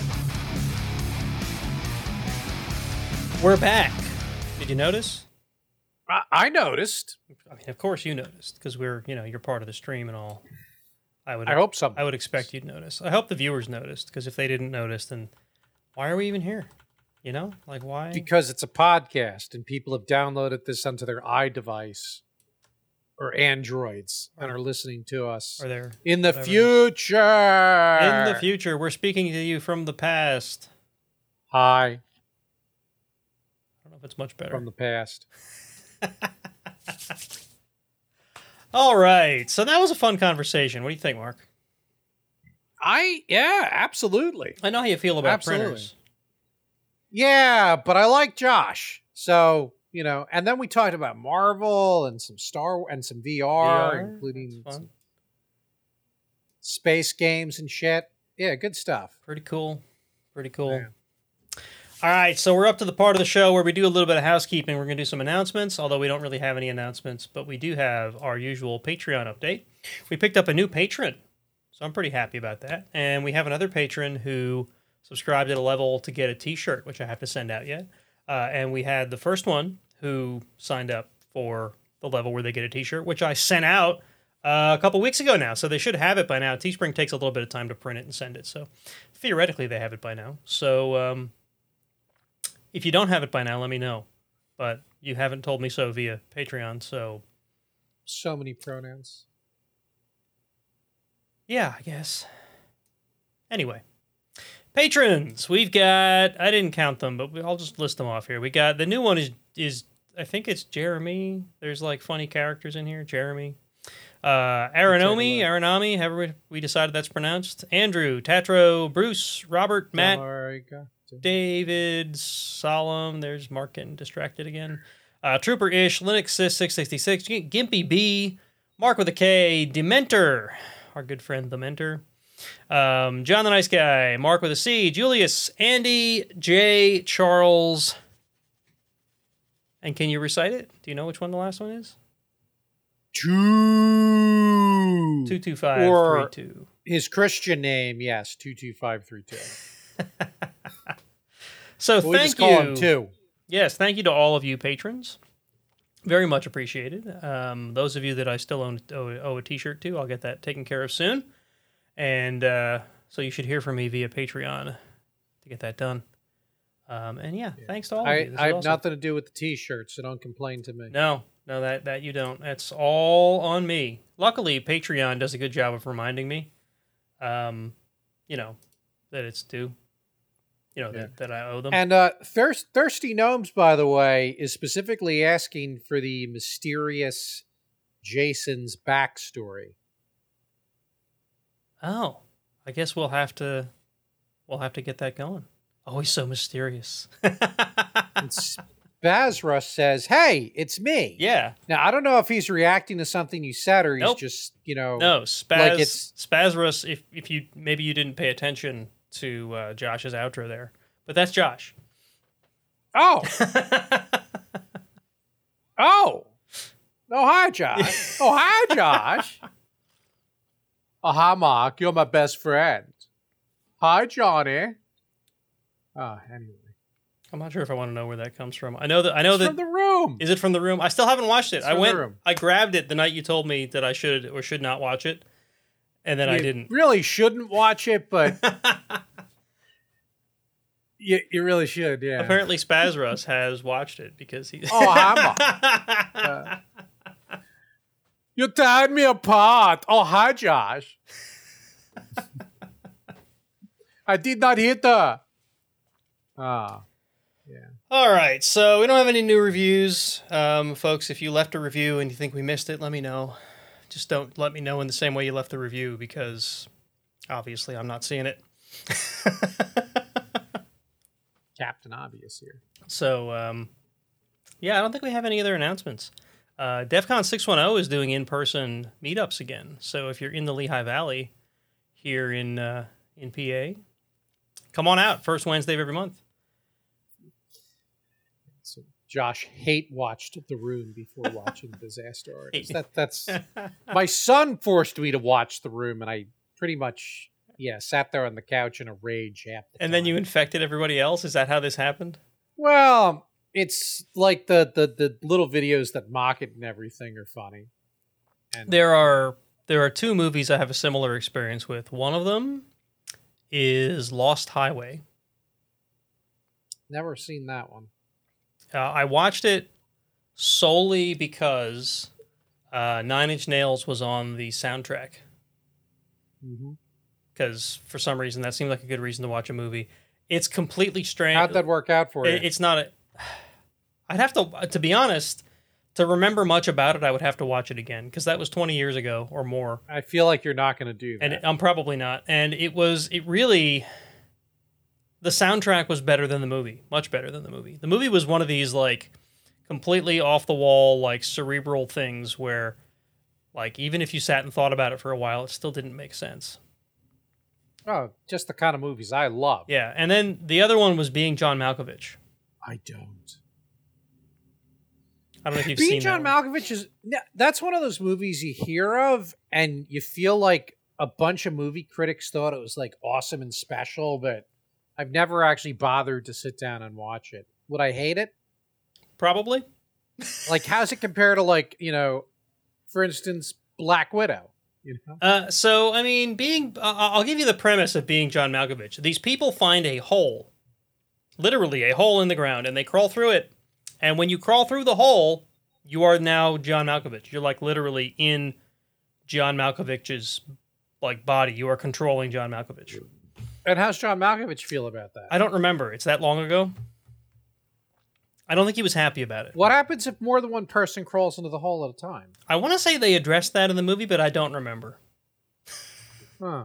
Someone who's watched Being John Malkovich that's also in the chat right now, let us know how that worked out. How did John Malkovich feel about being, you know, John Malkovich in the movie Being John Malkovich? Um, and what happened if two people crawled in the hole? that sounds terrible. Oh. okay, so anyway, we've already gone off on a tangent. This is this part of the show where we tangent. This is all about the tangents, guys. All right, so uh, Mark, you have anything fun going on?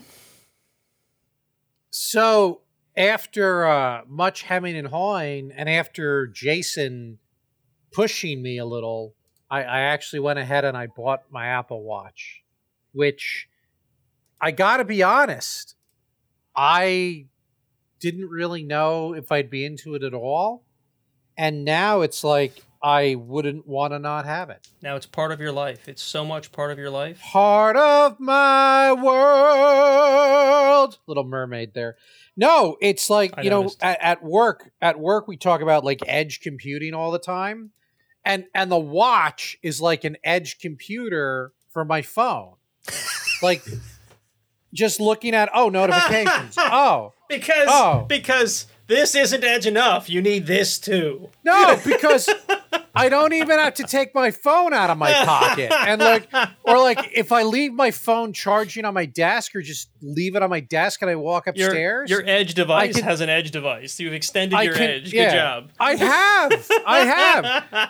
Like I can and it's actually it's pretty amazing to me how legible it is like for reading stuff for the text and everything. And and you can do a total Dick Tracy when if someone calls you, you can answer it right on the watch and talk on the watch. That's that's the that's the the winner right there. it's pretty cool. And that the the primary use case I got it for is the health stuff, and Apple's got this thing with these three rings. The Fitbit was all about the steps, and Yeah. the last Fitbit I got kind of went to hell. This has the total move calories, which is the outer red ring, then the exercise time, which is higher intensity stuff, and then the standing your lazy ass up, you know, at least for a minute or two for 12 hours each day, and then you you close the blue ring in the middle. So it's like a little bit of gamification there. Yeah. Yeah. Yeah. So it's pretty cool. Like if I if I eat something and I want to track it, I just I can fire up MyFitnessPal on the watch. See, that's the key. Just look, use a little dial. Making all that stuff easy. I I um after vacation oh, oh, what? yeah. And and my favorite my favorite child is on here. It actually has you you can you can do the big green egg through the watch. that's Like- awesome. I mean, the controller's offline, but you can flip through, okay, the grill temperature, the meat temperature, you know, all that stuff. You, you can see right from the watch. So if you wake, uh, if I wake up in the middle of the night and I'm doing a cook, I don't even have to fumble for my phone. All I got to do is look on my watch Yeah. and, and see what's going on with the egg. Yeah, I, I had I had decided that um, while so like when the wife and I started running a year ago when the pandemic started, I lost a little bit of weight, like ten pounds, and I didn't really gain it back, but I also uh, have stopped losing. So I've Mhm. decided to start trying to do a better job of keeping track of what I eat and whatever. And the biggest problem is that it's inconvenient. And I know that sounds like me whining, right? But it's You are. it is inconvenient, right? To to fire up the app on my phone and to find No, the thing that I get- ate and whatever, right? Then get fat and diabetic. sure, No, right. um, No, and and the reality, I, I'm kind of. my point is I having it on your watch there probably makes it a little less inconvenient. it, it is less inconvenient. It's just it's really pretty friggin' cool. I so I'm now at the point where I where I don't want to not have an Apple Watch. Did, did I have the right number of negatives in there? I think I did. I don't want to not have yeah. yeah. so I mean the So, the I had I had an Android Wear device years ago, and to be honest, it did not integrate well into my life. well, you can say what you want about Apple, Right. but those sons of bitches Right. know how to, they know how to UI. So we we tried the Fitbits when we started running because we wanted something to be able to track our runs better than carrying our phones with us. Because face it, phones don't track it as well as a device that can actually check your heart rate. Um, so we got the Fitbits because they were cheaper than Apple Watches. Plus, I don't have an Apple device, and um, I gotta say, as a fitness tracker, I I th- think it's great. As a watch that tells me the time, I think it's great. As a notification device or an interf- integrate integrated thing into my phone, it's really not that great. So I I can do all that shit. Yeah. I tap on the date. There's my next meeting. Yay. for tomorrow. And I can just flip through the meetings for tomorrow. Oh, look at that. Oh, look at that. Oh, look at that. Oh, look at that. Show off. I, it's so friggin' cool. And again, it's it's something I didn't even know I wanted. Yeah. And and now it's like I mean, as I, I love you, Apple Watch. you kiss your wife, you can kissy play, kissy face with your with your technology there. I mean, as as you know, I was I was an Android user. I've been an Android user for like ever, and then I tried an iPhone for a little while, and then I went back to Android. And to be honest, I feel like I don't love either platform anymore. you know what I mean? I don't I don't love Android anymore, especially because of what Google does. Like I love Android. I don't love the company behind it. And if you have Android without Google, it's really not great, right? Because you don't have any of the integrations that you get. Yes, there's So, alternatives to a lot of this stuff, but J Scar, are you talking Apple Watch or just regular or like smartwatch? Like generic smartwatch? PinePhone for an eight. Yeah, JSCAR. See the the problem with PinePhone or anything that's not a Google Android device is that they feel hampered. They don't have all the integrations, all of the things that make um, Word to J Scar. that make Android useful are the things that are run by Google. And the things that are run by Google are all spying on me, which is what I don't like. I like the integrations, I don't like the spying. right? I don't love Apple's UI, but I love their stance on privacy and their stance on the fact that you are their I- customer, not their product, right? So, I don't know. I've been going back and forth about when this phone is ready for replacement, I may go back to iPhone. And if I do, maybe I'll get an Apple Watch and that'll be the thing that keeps me on iPhone. I don't know. Dude, I, I I mean, I've given the same speech over and over to my nerd friends. The iPhone to me is an appliance. Yeah. Right. I don't want to fight with it. So and is I, this. when I started when I started at Red Hat, I went I did a uh I I did an, an Android. But it always had this rough edge to it. Always had a bit of a rough edge to it from my perspective. Yeah, I th- the the Pixel 4 that I have now, it's a really polished, really it works really well. Uh, I I have not messed around with it. I didn't root it or put any other ROM on it or whatever, which is exactly what I used to do to all my old old phones. Um, because I wanted it to be just a functional phone, and it is just that. Right? It works really well. If it weren't for the fact that I always feel like Google is just sort of trying to worm its way into my life, um, I would not even consider switching. That's really the they thing. Just, they just they just want to be your special friend. They want to be a special friend. So, yeah. Anyway. That's my Android rant. I, I want to love Android. I want to hate Google. In fact, I do kind of hate Google. AirTag. I don't know Why what does Josh hate AirTag? I don't know what that is. Is that like a skin a- tag? Those are annoying. It's a, it's a tracking device you can put in your luggage or on your Oh, keys okay. or whatever to find it with your phone. Somebody is watching me. It's Google. That's true. Anyway, that is the that is my conundrum. Which which expensive um, computer do I carry around in my pocket? That's that's the biggest problem in my life right now.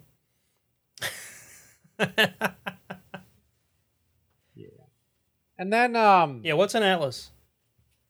an Atlas Volkswagen Atlas. Oh. It's the uh it's an SUV. Hmm. So I got yeah, I'm, I'm leasing a 2021 Atlas, which has so much tech in it that it's scary. The um the cruise control. Let me tell you about the cruise control. You flip on the cruise control, and it's it's the adaptive one Mm-hmm. where I actually tested this. I get off the highway. First of all, you set the distance, and it adjusts your your speed to to keep a distance from the car in front of you, Yeah. which is really cool, right? I've I've rented cars before that do that, and I'm like, man, I wish I had a car that does that. Now I do. I get off the highway, I set the cruise for 45 miles an hour because I'm on 191. We're coming up to a red light, and I'm I'm using all of my willpower to keep my foot off of the gas or the brake. The car stops itself behind the car in front of me at the light. Yeah. It goes to zero and Nice. stops. That's cool. The light goes green, and I ju- I just tap the accelerator with my right foot. The cruise control re-engages and brings me up to 45 just as soon as it can once the car in front of me has accelerated. That's cool. It also apparently, if I get too close to something, it will slam on the brakes on its own. But I haven't tested that. right. Yeah. because well, I mean, God that- forbid it doesn't. those are. you know? Yeah. I, I don't know if I'd want to test that, but it would be a nice thing to have in an event that you need it. Right. Um, But Those are neat features, and they're they're becoming more and more standard because government regulations are starting to mandate a bunch of safety features like that, like the backup cameras, for example. That was a government mandate Yeah. because too many people were backing over pets and children. As grim as that is, right? Um, people can't be trusted to operate their own vehicles anymore, so they have to add in all these things to make sure that they can't Oh, hurt my- other people with them. my dream situation is a car that one of these days and my my uh daughter's boyfriend has a tesla and it's damn close i just get in the car and the friggin thing drives itself and i don't have to worry about it Yeah, so so this thing has but it can go full manual if you want. So the the, the volkswagen has Car-Net which lets me lock and unlock the doors lets me start it from my phone gives me the mileage estimated mileage remaining gives me vehicle health output. So it shows uh it gives uh you know red green yellow on the driver assistance systems the transmission and powertrain the tires and brakes tells me miles or days to the next service and then it's got navigate which has a friggin map that shows where the car is. So the other day i was pissing my wife and daughter off because i saw they parked next to five guys. I'm like you guys are at five guys? They're like no we went to so fun it was just easier to park there. That's creepy. But like it's so cool. So instead It's of so Google cool. tracking you, Volkswagen is. well no, uh, car, They the are. service is Car-Net. Car-Net is tracking you. yeah and you, you can opt in to like have it tracked for insurance purposes which i'm not doing but it's cool it's cool a lot of tech in the car That's It's cool. got It's Um, got the thing where the where you stop and it it shuts the engine off. If if it decides it can shut the engine off, that and it instantly restarts. I how do they do that? How come it has to go rah, rah, rah, rah, to start from the beginning, but it can instantly start running again when it's It- run? They must keep something going. It has to do with compression, if I remember correctly. The engine's Okay. compression. It uses the compression to restart. It's sort of like in the old days when you had a manual and you would coast Uh-huh. start it. If if you if you're you know if you couldn't start it otherwise, you could coast. You could drift start. I know how to do that. I've done that. Yeah, I've had um, cars where I've had to do that. Yeah, I from what I understand, it's a similar thing, except there's an electric motor, sort of like your starter, that does the drift part. Right.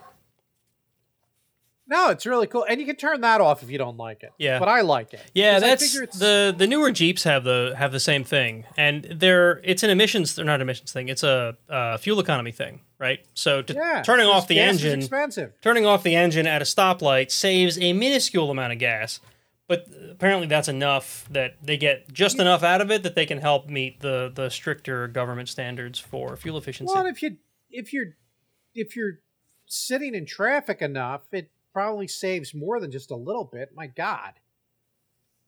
So anyway, yeah, but car's fantastic. Yeah, Really. I'm I'm more of an old fashioned person when it comes to vehicles, simply because I have a, a passion for vehicles. You know, for certain vehicles anyway. Um, Eh, but I get that, but I I was never I got a lot of that out of my system when I drove the ghetto jet in college, and would would would use duct tape and hit parts of it to make it work. I kind of I'm kind of tired of that. I want my car to be an appliance too, and I want it to be a really nice appliance. yeah, yeah, I'm I'm not to the point where I want my car to be an appliance. Well, I don't know, maybe. Maybe like the normal dependable car should be an appliance, but I still like to Oh, pilot a vehicle. You know what I mean? Oh, I you, you can pilot the crap out of the Atlas if you want to. You can lean on the systems if you want, or you can pilot it manually if you want. Yeah. I, I and I'm still trying to figure out all it can do. It's pretty cool. Yeah, that's neat. Yeah. Yeah, I'm I'm torn about the the subject of extra technology in cars, mainly because I like to work on my own vehicles, and the more technology they throw in there, the harder that becomes. Well, sure, sure. That's a legitimate, you know, that that whole right to repair thing. Yeah, yeah, and it's That's like it's legit. it's like they're not legit concern. They're not actively trying to prevent you in some cases. It's just that the technology has made it more complicated. So you need like certifications and whatnot to be able to work on a vehicle. I, I, I get that, but to me, to me, it's worth it. And I guess, I mean, can't you still buy cars that are more, you know, classic that way? Like not as Sort of. not as crazy and high tech. Like at, at the moment you can, but it's getting harder. Just like it's harder to find a manual transmission. If if you like to drive a manual transmission, they're getting hard to find. I I can drive stick, and I've had I've owned, I've, owned, I've owned multiple cars that are stick. My wife doesn't drive stick, and I'm kind of I, I, again I'm at the point in my life where I'm like yeah, and I know Derek might be listening and be judging me. but- Ah, you don't like manual. I love I love driving manual. I don't love driving manual every day. Now that I work from home, I, I would seriously consider replacing. Um, well, I don't know if I'd replace my Jeep with a manual, but I consider buying another manual vehicle just because I don't have to drive it 40 miles one way every day because it does get kind of tedious. If I if I do a proper midlife crisis car like a bright red convertible or something, I would do. That'll be stick. manual. oh my god, the the time I the time that they upgraded me to a Charger at Enterprise, holy shit! We got a we got a charger for our trip to DerbyCon one year, and it was just like we're gonna get arrested on the way to DerbyCon. I couldn't own I couldn't own a Charger. I'd lose my license. Yeah. that car was so much fun. And this this was like the four door sedan version of the Charger. It wasn't even the sporty Doesn't Charger, matter. and it The was like giant balls. It's pretty giant awesome. balls. Pretty awesome. Giant car balls. Yeah, so that's uh those are those are va- those are tech related, right? Yeah, sure. Yeah, so those that's kind of what's going on with me from a nerd perspective. On a personal perspective, my daughter leaves for Korea next Thursday. The, Yeah? the good one, South Korea. Yeah, she's going to be there for at least a year. She's going to be teaching English to tiny Korean children. So, um, take basically then then she'll come back and and pick up grad school for chemistry. Her advisor said that would not be it, it wouldn't be a problem. Cool. They wouldn't hold that against her. She like got a 4.0 in chemistry. Well, she got a 4.0 from Seton Hall. Like That's cool. smart kid, actually worked hard. Cool. Cool. So I'm a little sad about that. I will say. That she's yeah, that she's going out of the country and you won't see her for a while. Yeah. I mean, there's digital, you know, obviously, like before the 4th of July, I hadn't seen you in person. Yeah, for And- like a and- and- what, eighteen so months or something? And there's a gajillion Red Hatters I've never met in person who I consider, you know, who I'm close with. So, you know, I, the technology can certainly close those gaps. but Yeah. yeah, it's not quite the same. No, it definitely isn't the same. It's not the same. Being being able to get together and drink with somebody is something I really miss since the beginning of the the pandemic, and I've I've had a couple chances to do that in the past month or so, and it's really nice. it looks like it looks like the New York Red Hat users group might be able to meet in October. We're That's cool. Pushing hard for that to happen. That's cool. Yeah. Maybe we'll get up there. I hell, I'm going. Whether you're going or not, I'll be there. I I'm gonna hug the shit out of everybody. Yeah, Anyway, yeah. I don't know. If, I don't even know if I remember what floor we have to go up to. 24. There we go. Anybody who's trying to opsec the Red Hat offices in uh, New York, Eh, whatever. They I'm pretty sure it's public. they have to get they have to get past the guys downstairs who are classic New York security guards. They won't let them by. Yeah, right, right. Those guys are those guys are hard noses. All right. So anyway, you may have noticed, finally- like you've heard me talk about this thing probably on three, maybe four Constantly. episodes that I'm, Constantly. that I'm building this hex lamp. Do you notice what's behind me? It's your it's your fedora. It's uh the Firefly ship. It's your Doom poster, and then there's some plastic crap on your wall. It seems to be glowing. the hex lamp is working. I can see that. it's pretty cool. I think It it's does uh, look kind of cool. it's uh, the so the the downside is it's not it's not bright enough that you can see it during the day or even when the normal lights are on in the office because the sun is bright enough that it causes too much glare. But it's it's there and Mm-hmm. It's and it's working. It's pretty cool. Yeah, cursed and it sun, do right? it, it could do all different colors. I assume. yeah. So hold on, let me. I have it linked up to Home Assistant. of course. which is what I I've said I'm going to do with it. But you can you can make it solid colors, but that's boring, right? That's this what it's doing right now is called fire, and if you're in person, you can see it better. Right now, it just kind of looks like a red glow, doesn't it? Over on the side here is like a yellow glow, and then it goes red, and they kind of fan out as though it's flame, which is yeah, is no, I can see that effect. which is kind of cool. Um, but yeah, I can like uh, let's see here. Here, let's let's try color twinkles. There you go. Isn't that neat? These are all presets that came with. There's this there's this software called WLED, which runs on these little. Sounds like a radio station. Yeah, right. On these little E ESP8266 boards, which I would have pulled one out, but I didn't think of. They're just these little tiny controller boards, kind of like an Arduino. That there's one inside of there, right? And I flashed it with WLED, and this is like what it does right out of the box. I've done zero coding to make this work. There you go, little rainbow effect. Someday we'll find it. The rainbow connection. This is called It's on this is called Circus. Office wall. Yeah, right. Right. Candy cane. We'll try candy cane.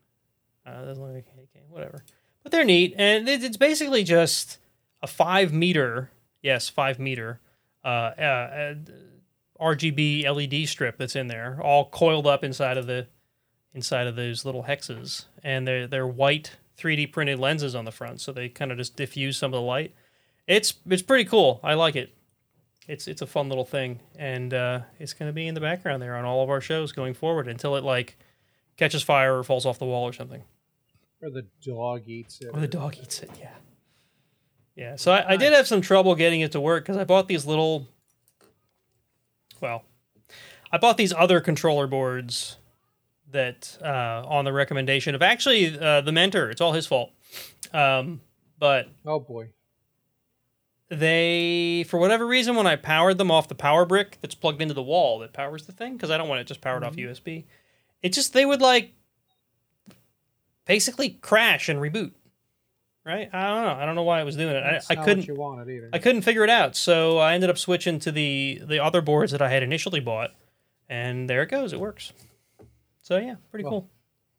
It's now a permanent part of the lighting in my office Mhm. and the, the cool thing is, since they're just these generic LED strips, uh, you can theoretically put them anywhere. You can get like a little tiny one foot LED strip and put it underneath the cabinets in your you know your your kitchen or something, just for light for the countertop. All kinds of cool uses for it.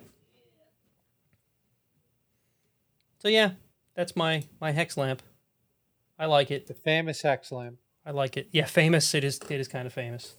And the other thing I'm doing also with the 3D printer is um, I don't even know how I came down this rabbit hole. So you guys remember I printed out that that that Rabbit hole. that ball jointed doll, which I'm The creepy doll, yeah. which I'm still working on painting. By the way, uh, I didn't like. I knew that was going to be a pain in the butt, but try. I, I'm obsessed with trying to get the surface of the doll smooth before we paint it, because it should be smooth, right? You know how 3D prints have like lines on it. Yeah, right. So um, that has not gone well. so it's not painted or assembled yet or anything. But um, You'd be better off rather than trying to smooth it. Buying a doll. better off using some sort. No, using some sort of primer coat. no, exactly. I had primer, uh, automotive primer from another project, which automotive primer is generally filler primer, which is exactly what I need. Well, it's not filling well enough. So I, I just like yesterday, today they came in the mail. I got two cans of a different brand of high build filler primer, and that's what I'm going to try to use on it this time. So on the creepy doll. on the creepy doll. Um, but anyway, that leads to um, I. My wife likes the anime. sand the Sailor Moon. Sand the deck. What's that? Uh, Andy's like sand the deck. Wax on, wax on. on the creepy doll. My wife likes the anime Sailor Moon. So I actually went searching for a model of Sailor Moon that we could just print out and she can put in her craft room, right? Um, obviously, it Uh-huh. would have to be painted or whatever. And I ended up finding Uh-huh. a site that does professional, like collectible figurine 3D models. And for like four bucks or something, you buy this model and then you print it out. This one was that was printed out in like I don't know a dozen pieces or so that you then super glued together, and it came out really awesome. So I thought I like collectible things too. So I went and found another model for there's a comic I liked back in the 90s called Witchblade. There's an anime series that goes along with it too. It's about I've heard of Witchblade. Okay. So um, I'm currently in the process of trying to. So this was my first attempt, and it got far enough, but I don't love how the finish came out.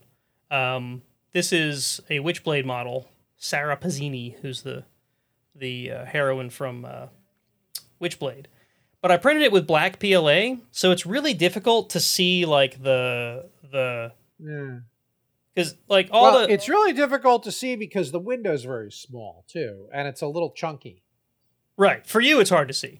But for me, for painting it, it's hard to see. So I'm now actually in the process of reprinting the stuff I printed and glued together already in gray PLA, which you can see all the Uh-huh. details a lot easier for painting. So that's what Ah, I'm well, working that's- on now. That's. So that's my that's my latest thing. And then I need shelves to put this stuff on. So that'll be another project. So you're gonna print some shelves. no, I'm, I'll, I'll, I'll just like Jason and his ongoing shelf project. It took him a year to get those shelves behind his his. Uh, you know, you see behind him when he's in his office. Um, I Uh-huh. want to build shelves that go like around the upper uh, edge of the nice. office, and that'll be that'll be that. I just I just bought the 16 cube case. I could do that, but I don't have that. I don't have floor space to set it up. I'd have to rearrange. I, I could certainly rearrange the Well, office. to it's do not that, but- floor space. It's a it's you need a you need an empty wall. Oh, that mounts like to the the- wall, Well, it's up against the wall. but it still requires floor space it needs against like, the wall. It needs like a Yeah. foot of wall. Right. Do you see any wall space behind me? Well, I don't see the whole room. I occasionally see daughters and dogs and Yeah, your wife. right. I Right. So yeah, I I don't know what you're doing. this room's I, I pretty. don't- this the walls of this room are pretty cluttered, but I'll trust you on that. the one foot above, you know, from the ceiling down is not. So I'm gonna make a shelf that runs around the whole room. I may even Alright. light it with LEDs, which would be kind of cool. of course you will. Well, yeah, I have the ability now. Why wouldn't I? You're gonna put LEDs on everything. There'll be LEDs in the kids. There'll be be LEDs like in the dog. LEDs on the frames of my glasses. Just don't put LEDs. Uh, you know, don't don't do something cheesy with your Jeep and LEDs. No. That would be totally ghetto. Yeah, totally. I would. I would never do that. Now, I did in the '80s have one of those license plates that when you hit the brake, They'd the light up. license plate would do the spinning Mm. lights around. Of course you would. It sounds very much like an Uncle Mark thing. It was. It was so cheesy. Nate, have you looked at the XTC 3D high performance 3D print coating on Amazon? No, I haven't. I'll have to do that now. Is this like a primer for 3D prints?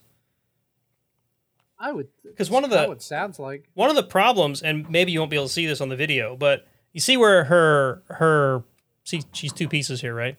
Where the two pieces Oh, join, I've cut her in burnt half. Um, there's a little bit of a seam there, and I need something to fill Yeah. that because on the one that I have started painting, you can still see the seam. Maybe you can't see the Yeah, thing, but tragic. but yeah, tragic indeed. When I when I was younger, I used to do modeling, not like modeling, modeling, but like model airplanes. Like your mom, your mom didn't take you to like No. places, and Like- strange men would take pictures. like of you? model airplanes and model cars Yeah, and stuff like that. Like you know, as as many young people Right. do. Of course, this is the, the, this is very much and this is a very similar. models that came on the. You you probably did the nuclear submarine with the cutaway view. yeah, right. Yeah, I used to do Uh, stuff they like that. So- the the pieces came on the plastic. yeah, and uh, the plastic the printout pla- thing where you had to cut them out.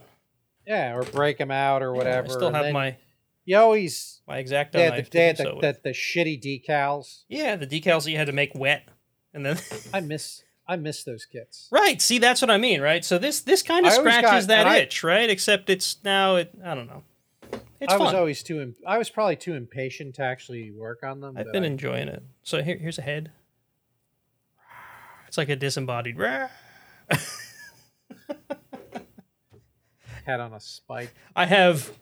These are like several prints of the torso that didn't quite come out right. Mm, mute the mutant. this is how my my desk looks right now. Here's another version of the head. Yeah, no, we've had a the when 3D printing goes wrong, it's like a terrible transporter accident. It's it's really something. I had one just last night. I was actually trying to this this version of the head came out really well, but the top is where the supports were because I printed it this way.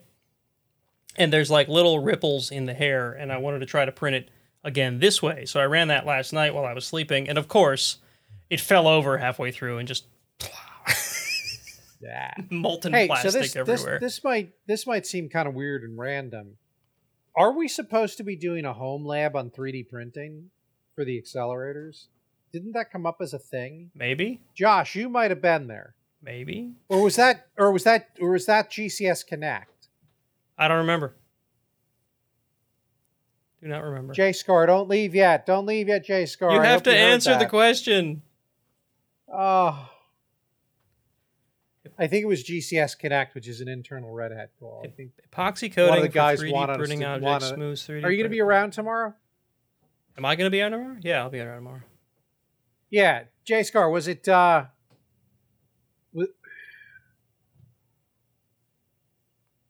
Just write him an email, man.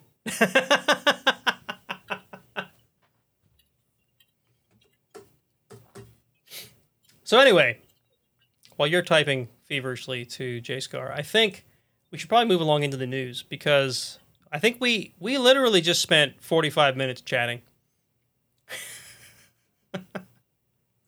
Yeah, so so come come to GCS Connect tomorrow, Nate, ready to talk about 3D printing. Absolutely.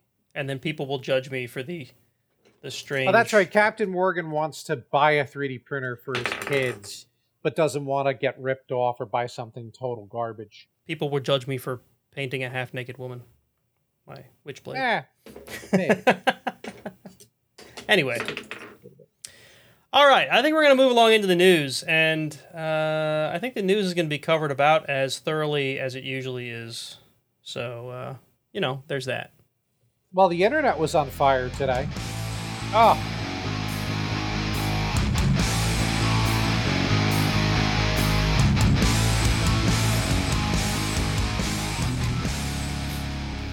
Goodbye, J Scar. We will see you tomorrow.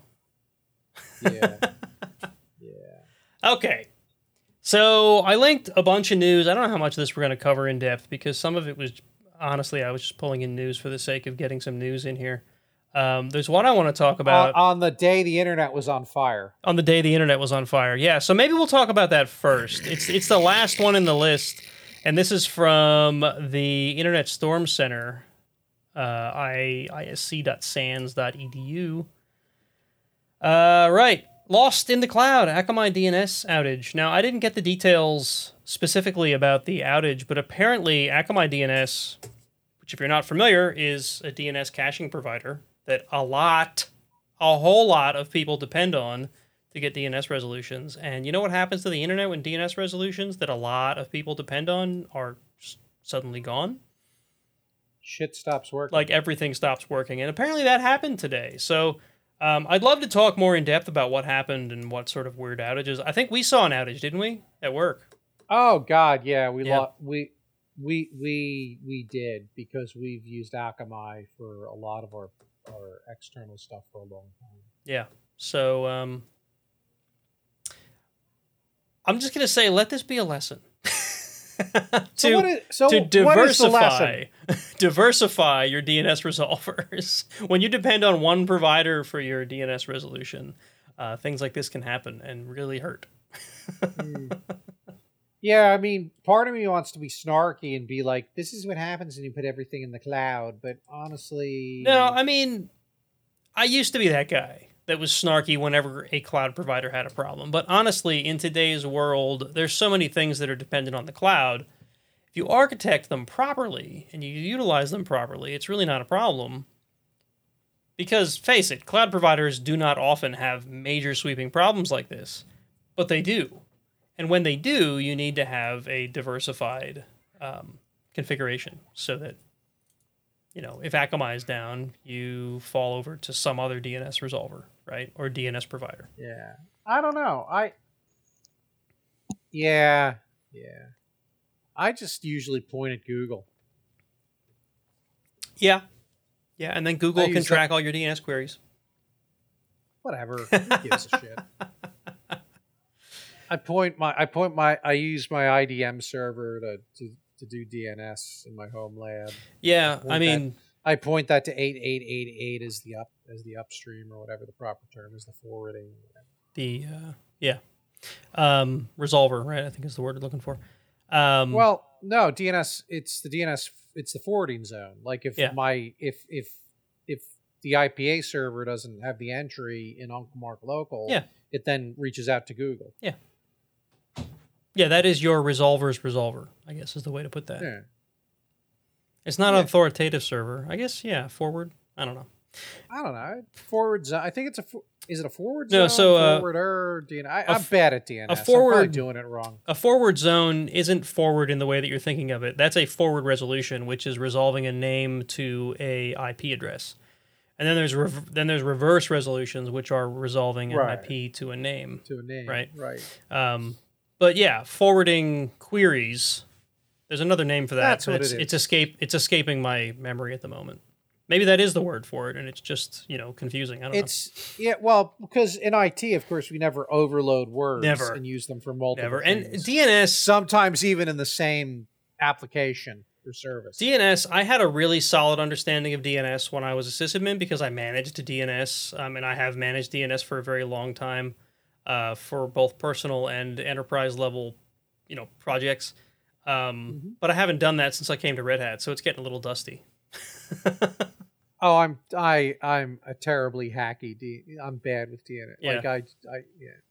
No, I, I had a pretty damn deep understanding of it at one point, but uh, yeah, it's a little, Yeah. little little rusty now.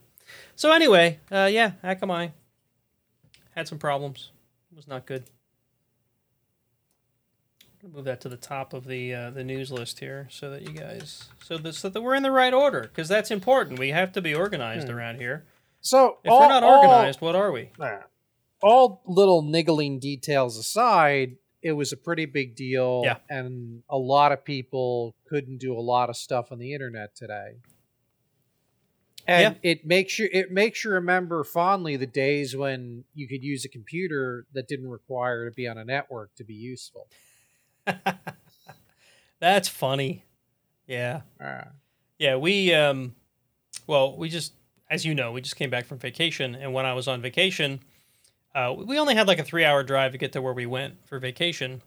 But, you know, kids in a 3-hour drive is a lot different than a bunch of adults in a 3-hour drive. So I had set up a Raspberry Pi running Kodi and I loaded it up with a bunch of media from my Plex server.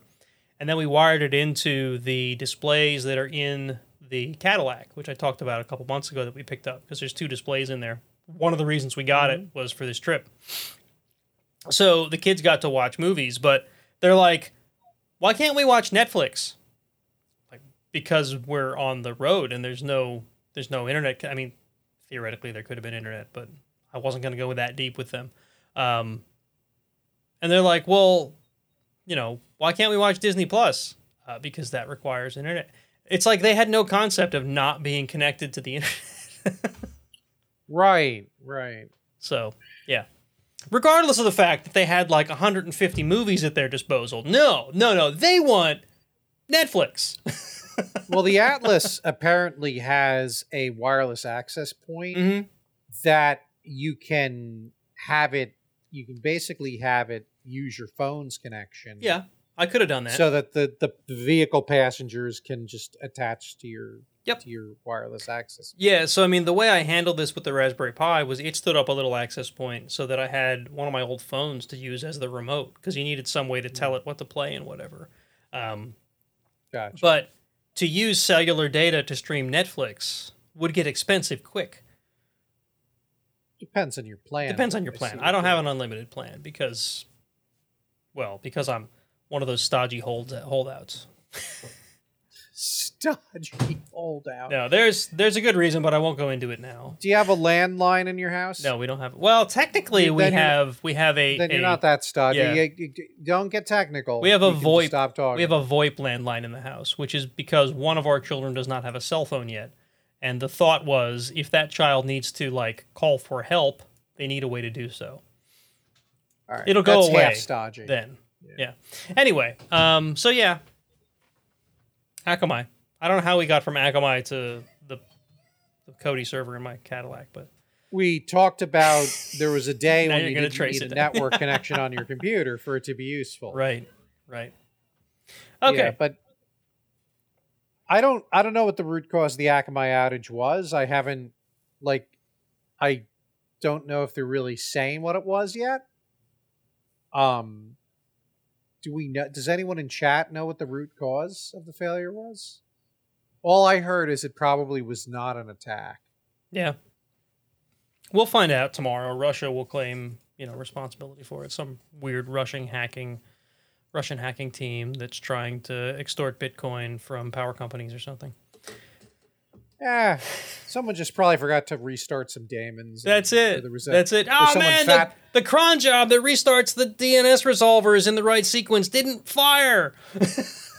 or there was like misconfiguration and Yeah. they didn't do they didn't do code as a as, as uh, you know they did something by hand that should have been automated No, right? So I so this this happened to was it Amazon the Amazon S3 outage that happened like 5 years ago or something, 4 years ago.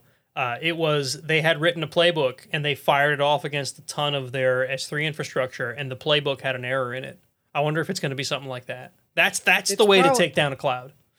right right well i i had a bash script that was that was supposed to unmount nfs shares back when i was at merck and there was this really weird ass edge case bug but because of the server because of the us the server it was running on it it ended up unmounting all of the production nas shares from the intranet servers Oops.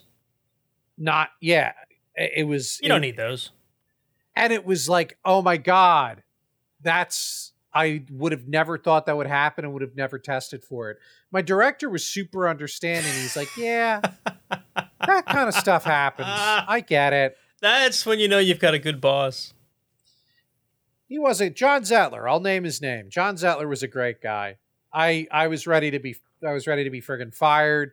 And he was like yeah you do good work mark. It's not a big deal. That that that i i because i explained to him exactly what happened. I walked him through it. I'm like wow that is friggin' weird. Having Yeah, having okay. a boss that understands that level is really helpful, right? I don't even know if he understood it, but uh, he understood. He was patient and listened enough as I was walking him through it that he could tell, and he could tell I was a li- bit of a of a of a nervous wreck about it. when uh, when I was at the college and I caused that big RHEV outage, which turned out I call it an RHEV was down, but the VMs that it hosted were not. Um, that was one of those moments where I'm like, oh man, um, I'm gonna be looking for a job.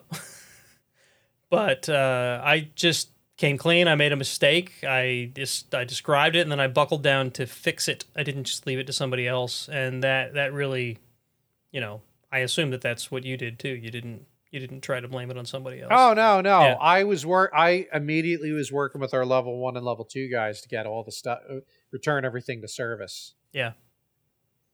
So yeah, that was uh, one of those career defining events, or could have been, right? But yeah, it worked out okay. Yeah. And so, yeah. So Andy's probably Andy's that confirmed. Let's see here. Software configured update triggered a bug in the DNS system upon rolling back the, the services resume normal operations. All right. Yep, software configuration update. That's a playbook when went awry. Although it says it triggered a bug in the DNS system, so Yeah, there's actually a customer case for one one of my customers where they did some patching and it updated the DHCP stuff and it was causing issues with Docker and Jenkins. Daka. And it's been kind of weird to try and figure it out, but it looks like uh might have something to do with uh, with, with the updated with the updated versions it's trying to, to do something on the IPv6 interface I hate that. where it's not doing that where it's not doing that on the older version. So I'm I'm going to try and have him disable IPv6 and see if it if it fixes it. you don't need that crap anyway. Nobody's no, they don't that. use it. Yeah. and Andy knows the customer I'm talking about. Anyway, So anyway, Akamai was down. Configure. All right, so I've got a, a more lighthearted news article here for this for the next one. yee lighthearted. So, um, you ever you ever like go to a website that autoplays media, or like you have a website open in a tab that periodically restarts media, and all of a sudden it starts playing something, and you're like, God, where the I hell is it? That. that was the worst in an office, especially if you accidentally. There was this one site that I, I ended up following the link, and some smartass had this thing that played at full volume. Hey, I'm looking at porn out- over here. Yeah, Yeah, I remember that one. and I wasn't. Yeah, right. And it's like, oh, you son of a. So apparently, uh, Microsoft Edge is finally killing off one of the worst things about the about being online. This is from Tech Radar, um, and that that's it. They're apparently they're working on some kind of an extension or whatever built into Edge. As much as it pains me to say that, uh, that will let you disable autoplay. It seems so simple, doesn't it? Yeah, I'm surprised. I wonder if Brave can do that. You would think that every browser should have a checkbox in it that says "Turn this crap off." It's annoying, but no. I mean, I don't care now because I'm in my home office. So oh yeah, right. whatever. Now it's not. It's not annoying at all. But um, the number of t- Well, now now it's moved. I'm not to be. now it's moved to mobile. I'm not going to be right? embarrassed in front of co. Right. Oh, has it? Now it's moved to mobile apps. Right. You get a mobile app that's free, quote unquote free, that's ad supported, and then you get those ads that come in blaring with like some kind of a stupid ad or whatever, and it's like I don't mind looking at the ad, but can you not be so freaking noisy? Because now you just like That's a good way to. That's a good way to make me stop using that app Yes. at all. Yes, it is. Yes, it is. But I mean, the app developer doesn't generally have any control over what ads are being displayed. He's just part of an ad network, you know? Well, he should pick a, a less shitty ad network. Yes, pick a less obtrusive or intrusive ad network. So anyway, yeah, that's that's a thing that's coming to Edge, and I'd imagine if Edge is doing it, it's going to come to others as well. I, Hmm. I can't believe this isn't already a feature. Maybe it is in some way, but m- maybe they're making it easier. I don't know. So yeah, autoplay. So long. Hmm. We we won't miss you. Bye bye autoplay. See you. Bye bye. Yeah. I never liked autoplay when you put a when you put a CD in a Windows machine. I always thought that was stupid. Yeah, because that's the autoplay of, of applications on CDs was also like a big security vulnerability at one point. People would put malware in the auto run directory uh, on a CD, and then you'd plug it in. All of a sudden, you'd be infected with malware. Kind of annoying because you know nobody can write a CD. Only trusted vendors can write CDs with autoplays on them, right? That that lasted maybe two weeks. Yeah. That was one of the first things I would turn on. Like I had this checklist of things I would do to every Windows 95 machine when I would build it. Turning off auto auto run was one of them. Yeah. Nowadays, you just make an Ansible playbook, Right, or your or your template would have the settings. right, right. You kidding me? You're gonna install Windows 95 with a template? I don't think that's even possible. Except Ghost. I'm- you no, could I ghost mean- it. yeah. Yeah. Remember Norton? Patrick Swayze. Remember Norton Ghost? Yeah, right. That kind of ghost. Ghost was our recovery system at, at Merck for the desktops. Yep. yeah, we used it. Not even our recovery was how we imaged them. we used it to image desktops when we were at uh, when I was at AccuFind. Ghost. Yep. All right. Uh, let's see. Let's see if I can get through the rest of these without taking up too much time. Yeah. Unlikely, right? Uh, the next one is from Tom's Hardware. Um, Microsoft quietly releases its own Linux distro. So you may be aware that Microsoft runs a cloud, and um, you know, running Windows on the cloud might have sounded like a good idea at first, but let's face it, clouds Never run on Linux. Like a good idea. Yeah, right. Clouds run on Linux. So apparently, Microsoft has their own Linux distro now. They're calling CBL Mariner. Mariner. Um, released under the MIT license, open source MIT license, and uh, yeah, Linux. Uh, Mi- Microsoft has a Linux distribution now. So So you know, Steve Ballmer is is probably having nightmares over this. You know, Mr. Linux is a cancer. so this might Microsoft might have released this, but I according to according to uh, some some inside baseball info that I have, Microsoft has at least a half a dozen internal Linux distributions too that they haven't released. Oh, I don't doubt it. But this one's released now. yeah. Good for them. Yeah. Working as intended. Right, working as intended.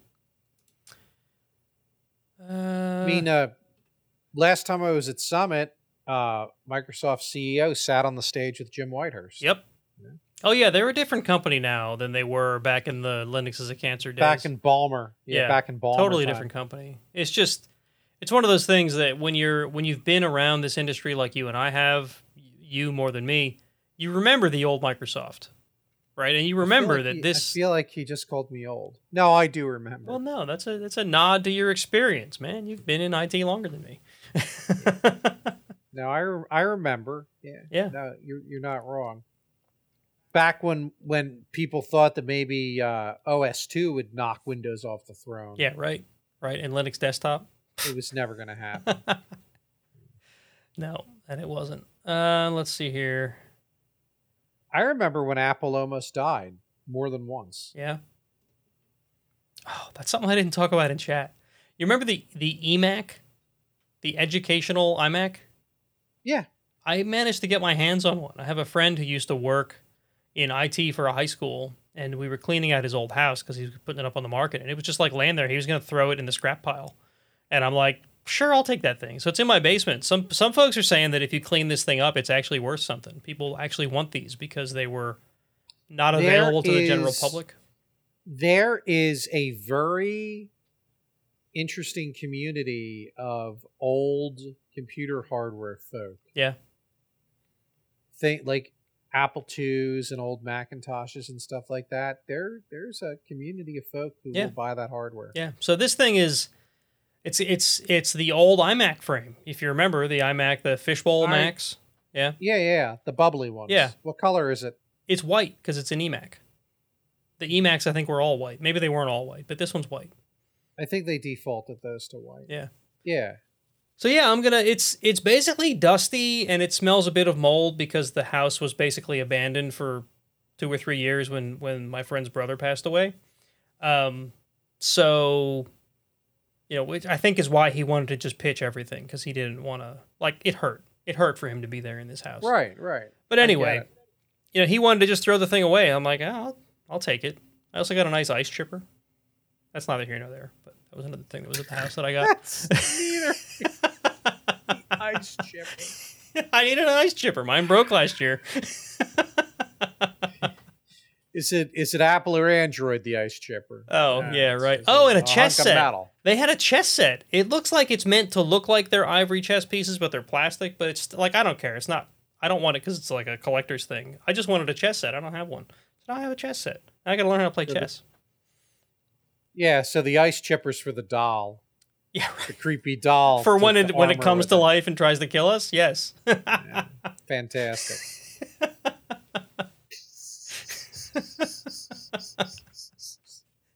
Uh, anyway, the, the rest of the articles. All right, so there's one. Uh, this one's a little bit older. It's from July 17th. The ice chipper. yeah, the ice chipper. Get to the chipper. Uh, disable your Windows print spooler, or you could be hacked. Um, there may be a fix already for this, but there's apparently an exploit in the Windows print spooler. This is from TechSpot. Um, That if you they run, fixed that shit very quickly. Did they fix I it? remember. I remember reading it. Okay. And and there was a security patch. I think the same. Day. yeah, I I saw it. Well, this is like the day before I left for vacation. and because I so- have to have a printer, yeah, I I patched it. July 17th. No, was that? I'm losing track of days. That's the day. That's the day I came back from vacation. I don't know. Anyway, why don't you keep track of my schedule for me? Come on, I have a hard enough time keeping track of my schedule. Are you kidding me? that's valid. That's valid. Uh, so anyway, yeah, the Windows print spooler had a vulnerability. Maybe it's fixed already. If you've got Windows servers or systems in general, update them. I mean, you should always friggin' update Windows. You should update. You should at least set Windows to update automatically once a week. Yeah. Or check for updates once a week. Yep. Mine does it like at butt o'clock in the morning on Wednesdays. Yep. And this last one I've included just because I like Nextcloud, because I like what they stand for and I like what uh, what they do. But there's a new release of Nextcloud Talk, which is a um, video conferencing a- add-on for Nextcloud. If you don't know what Nextcloud is, I'm not going to go too deep into it, but it's basically a private uh, Google Docs almost that you can host yourself and host files in. Ah.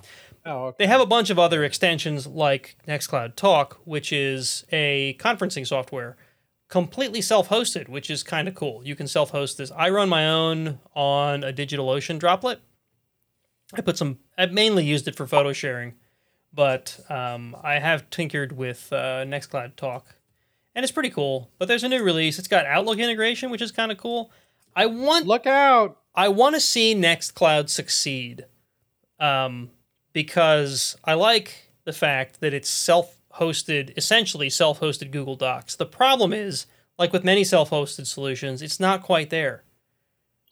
And it requires too much expertise. It does. And a lot of people just don't want to go through Right. the pain in the so. I I want to see it succeed so that it gets the momentum that it needs to be a actual replacement for Google Docs. Because I would like it to be a replacement for Google Docs, and I would like everyone to be able to benefit from that. Although I know a lot of people just don't care; they're just going to use Google Docs because it's there, and they can just fire up the app on their phone and off they go. Uh, but that's just me, you know. I've had the same opinion since like the late '90s when I got into Linux. I want people to have the power to do this stuff on their own if they want to. And even for someone like me who can do it themselves because they have the expertise, it's still a pain in the ass. And that's unfortunate. I don't know. I didn't want to I didn't mean to go off on a diatribe there, but is That's diatribe the right word? I think it is. Sure.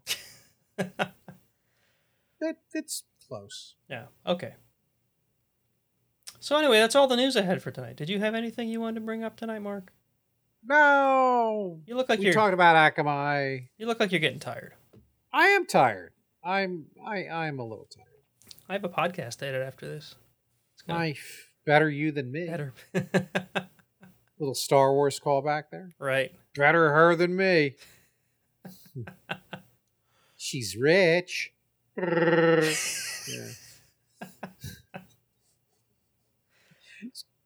Oh yeah. All right, so let's see here. Let me get to the. I- I'm supposed to read the the closing stuff here, aren't I? I mean, I Do I really have to? I mean, everyone knows, right? Find us on Live Journal. Find us on Find Live us on MySpace. Well, folks, this is the end. All right, so thank you, folks, for watching live. If you watched live, if you're listening to the show, thanks for listening All the kisses after the fact. Yes, thank you to all of you. Thank you to our patrons for being patrons.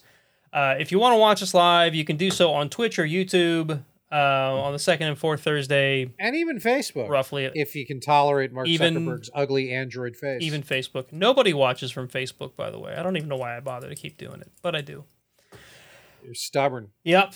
You can find us on on socials, the on the Facebook and the Twitter. Uh, just look for the Iron Sysadmin podcast. You can support us via Patreon, patreon.com slash Iron Sysadmin. Go to ironsysadmin.com to find all the crap I just talked about, or to join our Discord community if you'd like to. Discord. Did I say it right? No, I said I, it I think you did. A, I I I was going to give you a pass. I'm going to put- a little tired. I'm going to try to put no emphasis on either of the syllables and see what you do. Discord. Discord. Discord. It's Discord. Discord. I don't know if that's no emphasis, but it's funny. Discord. Right. So I think that's everything, folks. Thanks for watching, listening, or whatever the hell you're doing, and I guess we'll catch you next time. As Geddy Lee would say, "Thank you very much. Good night," in a very shrieky voice. Is that how that? Okay. Something like I can't do Geddy Lee. I gotta find the show's over page here. Here it is. All right. Good night, everybody. We'll see you next time.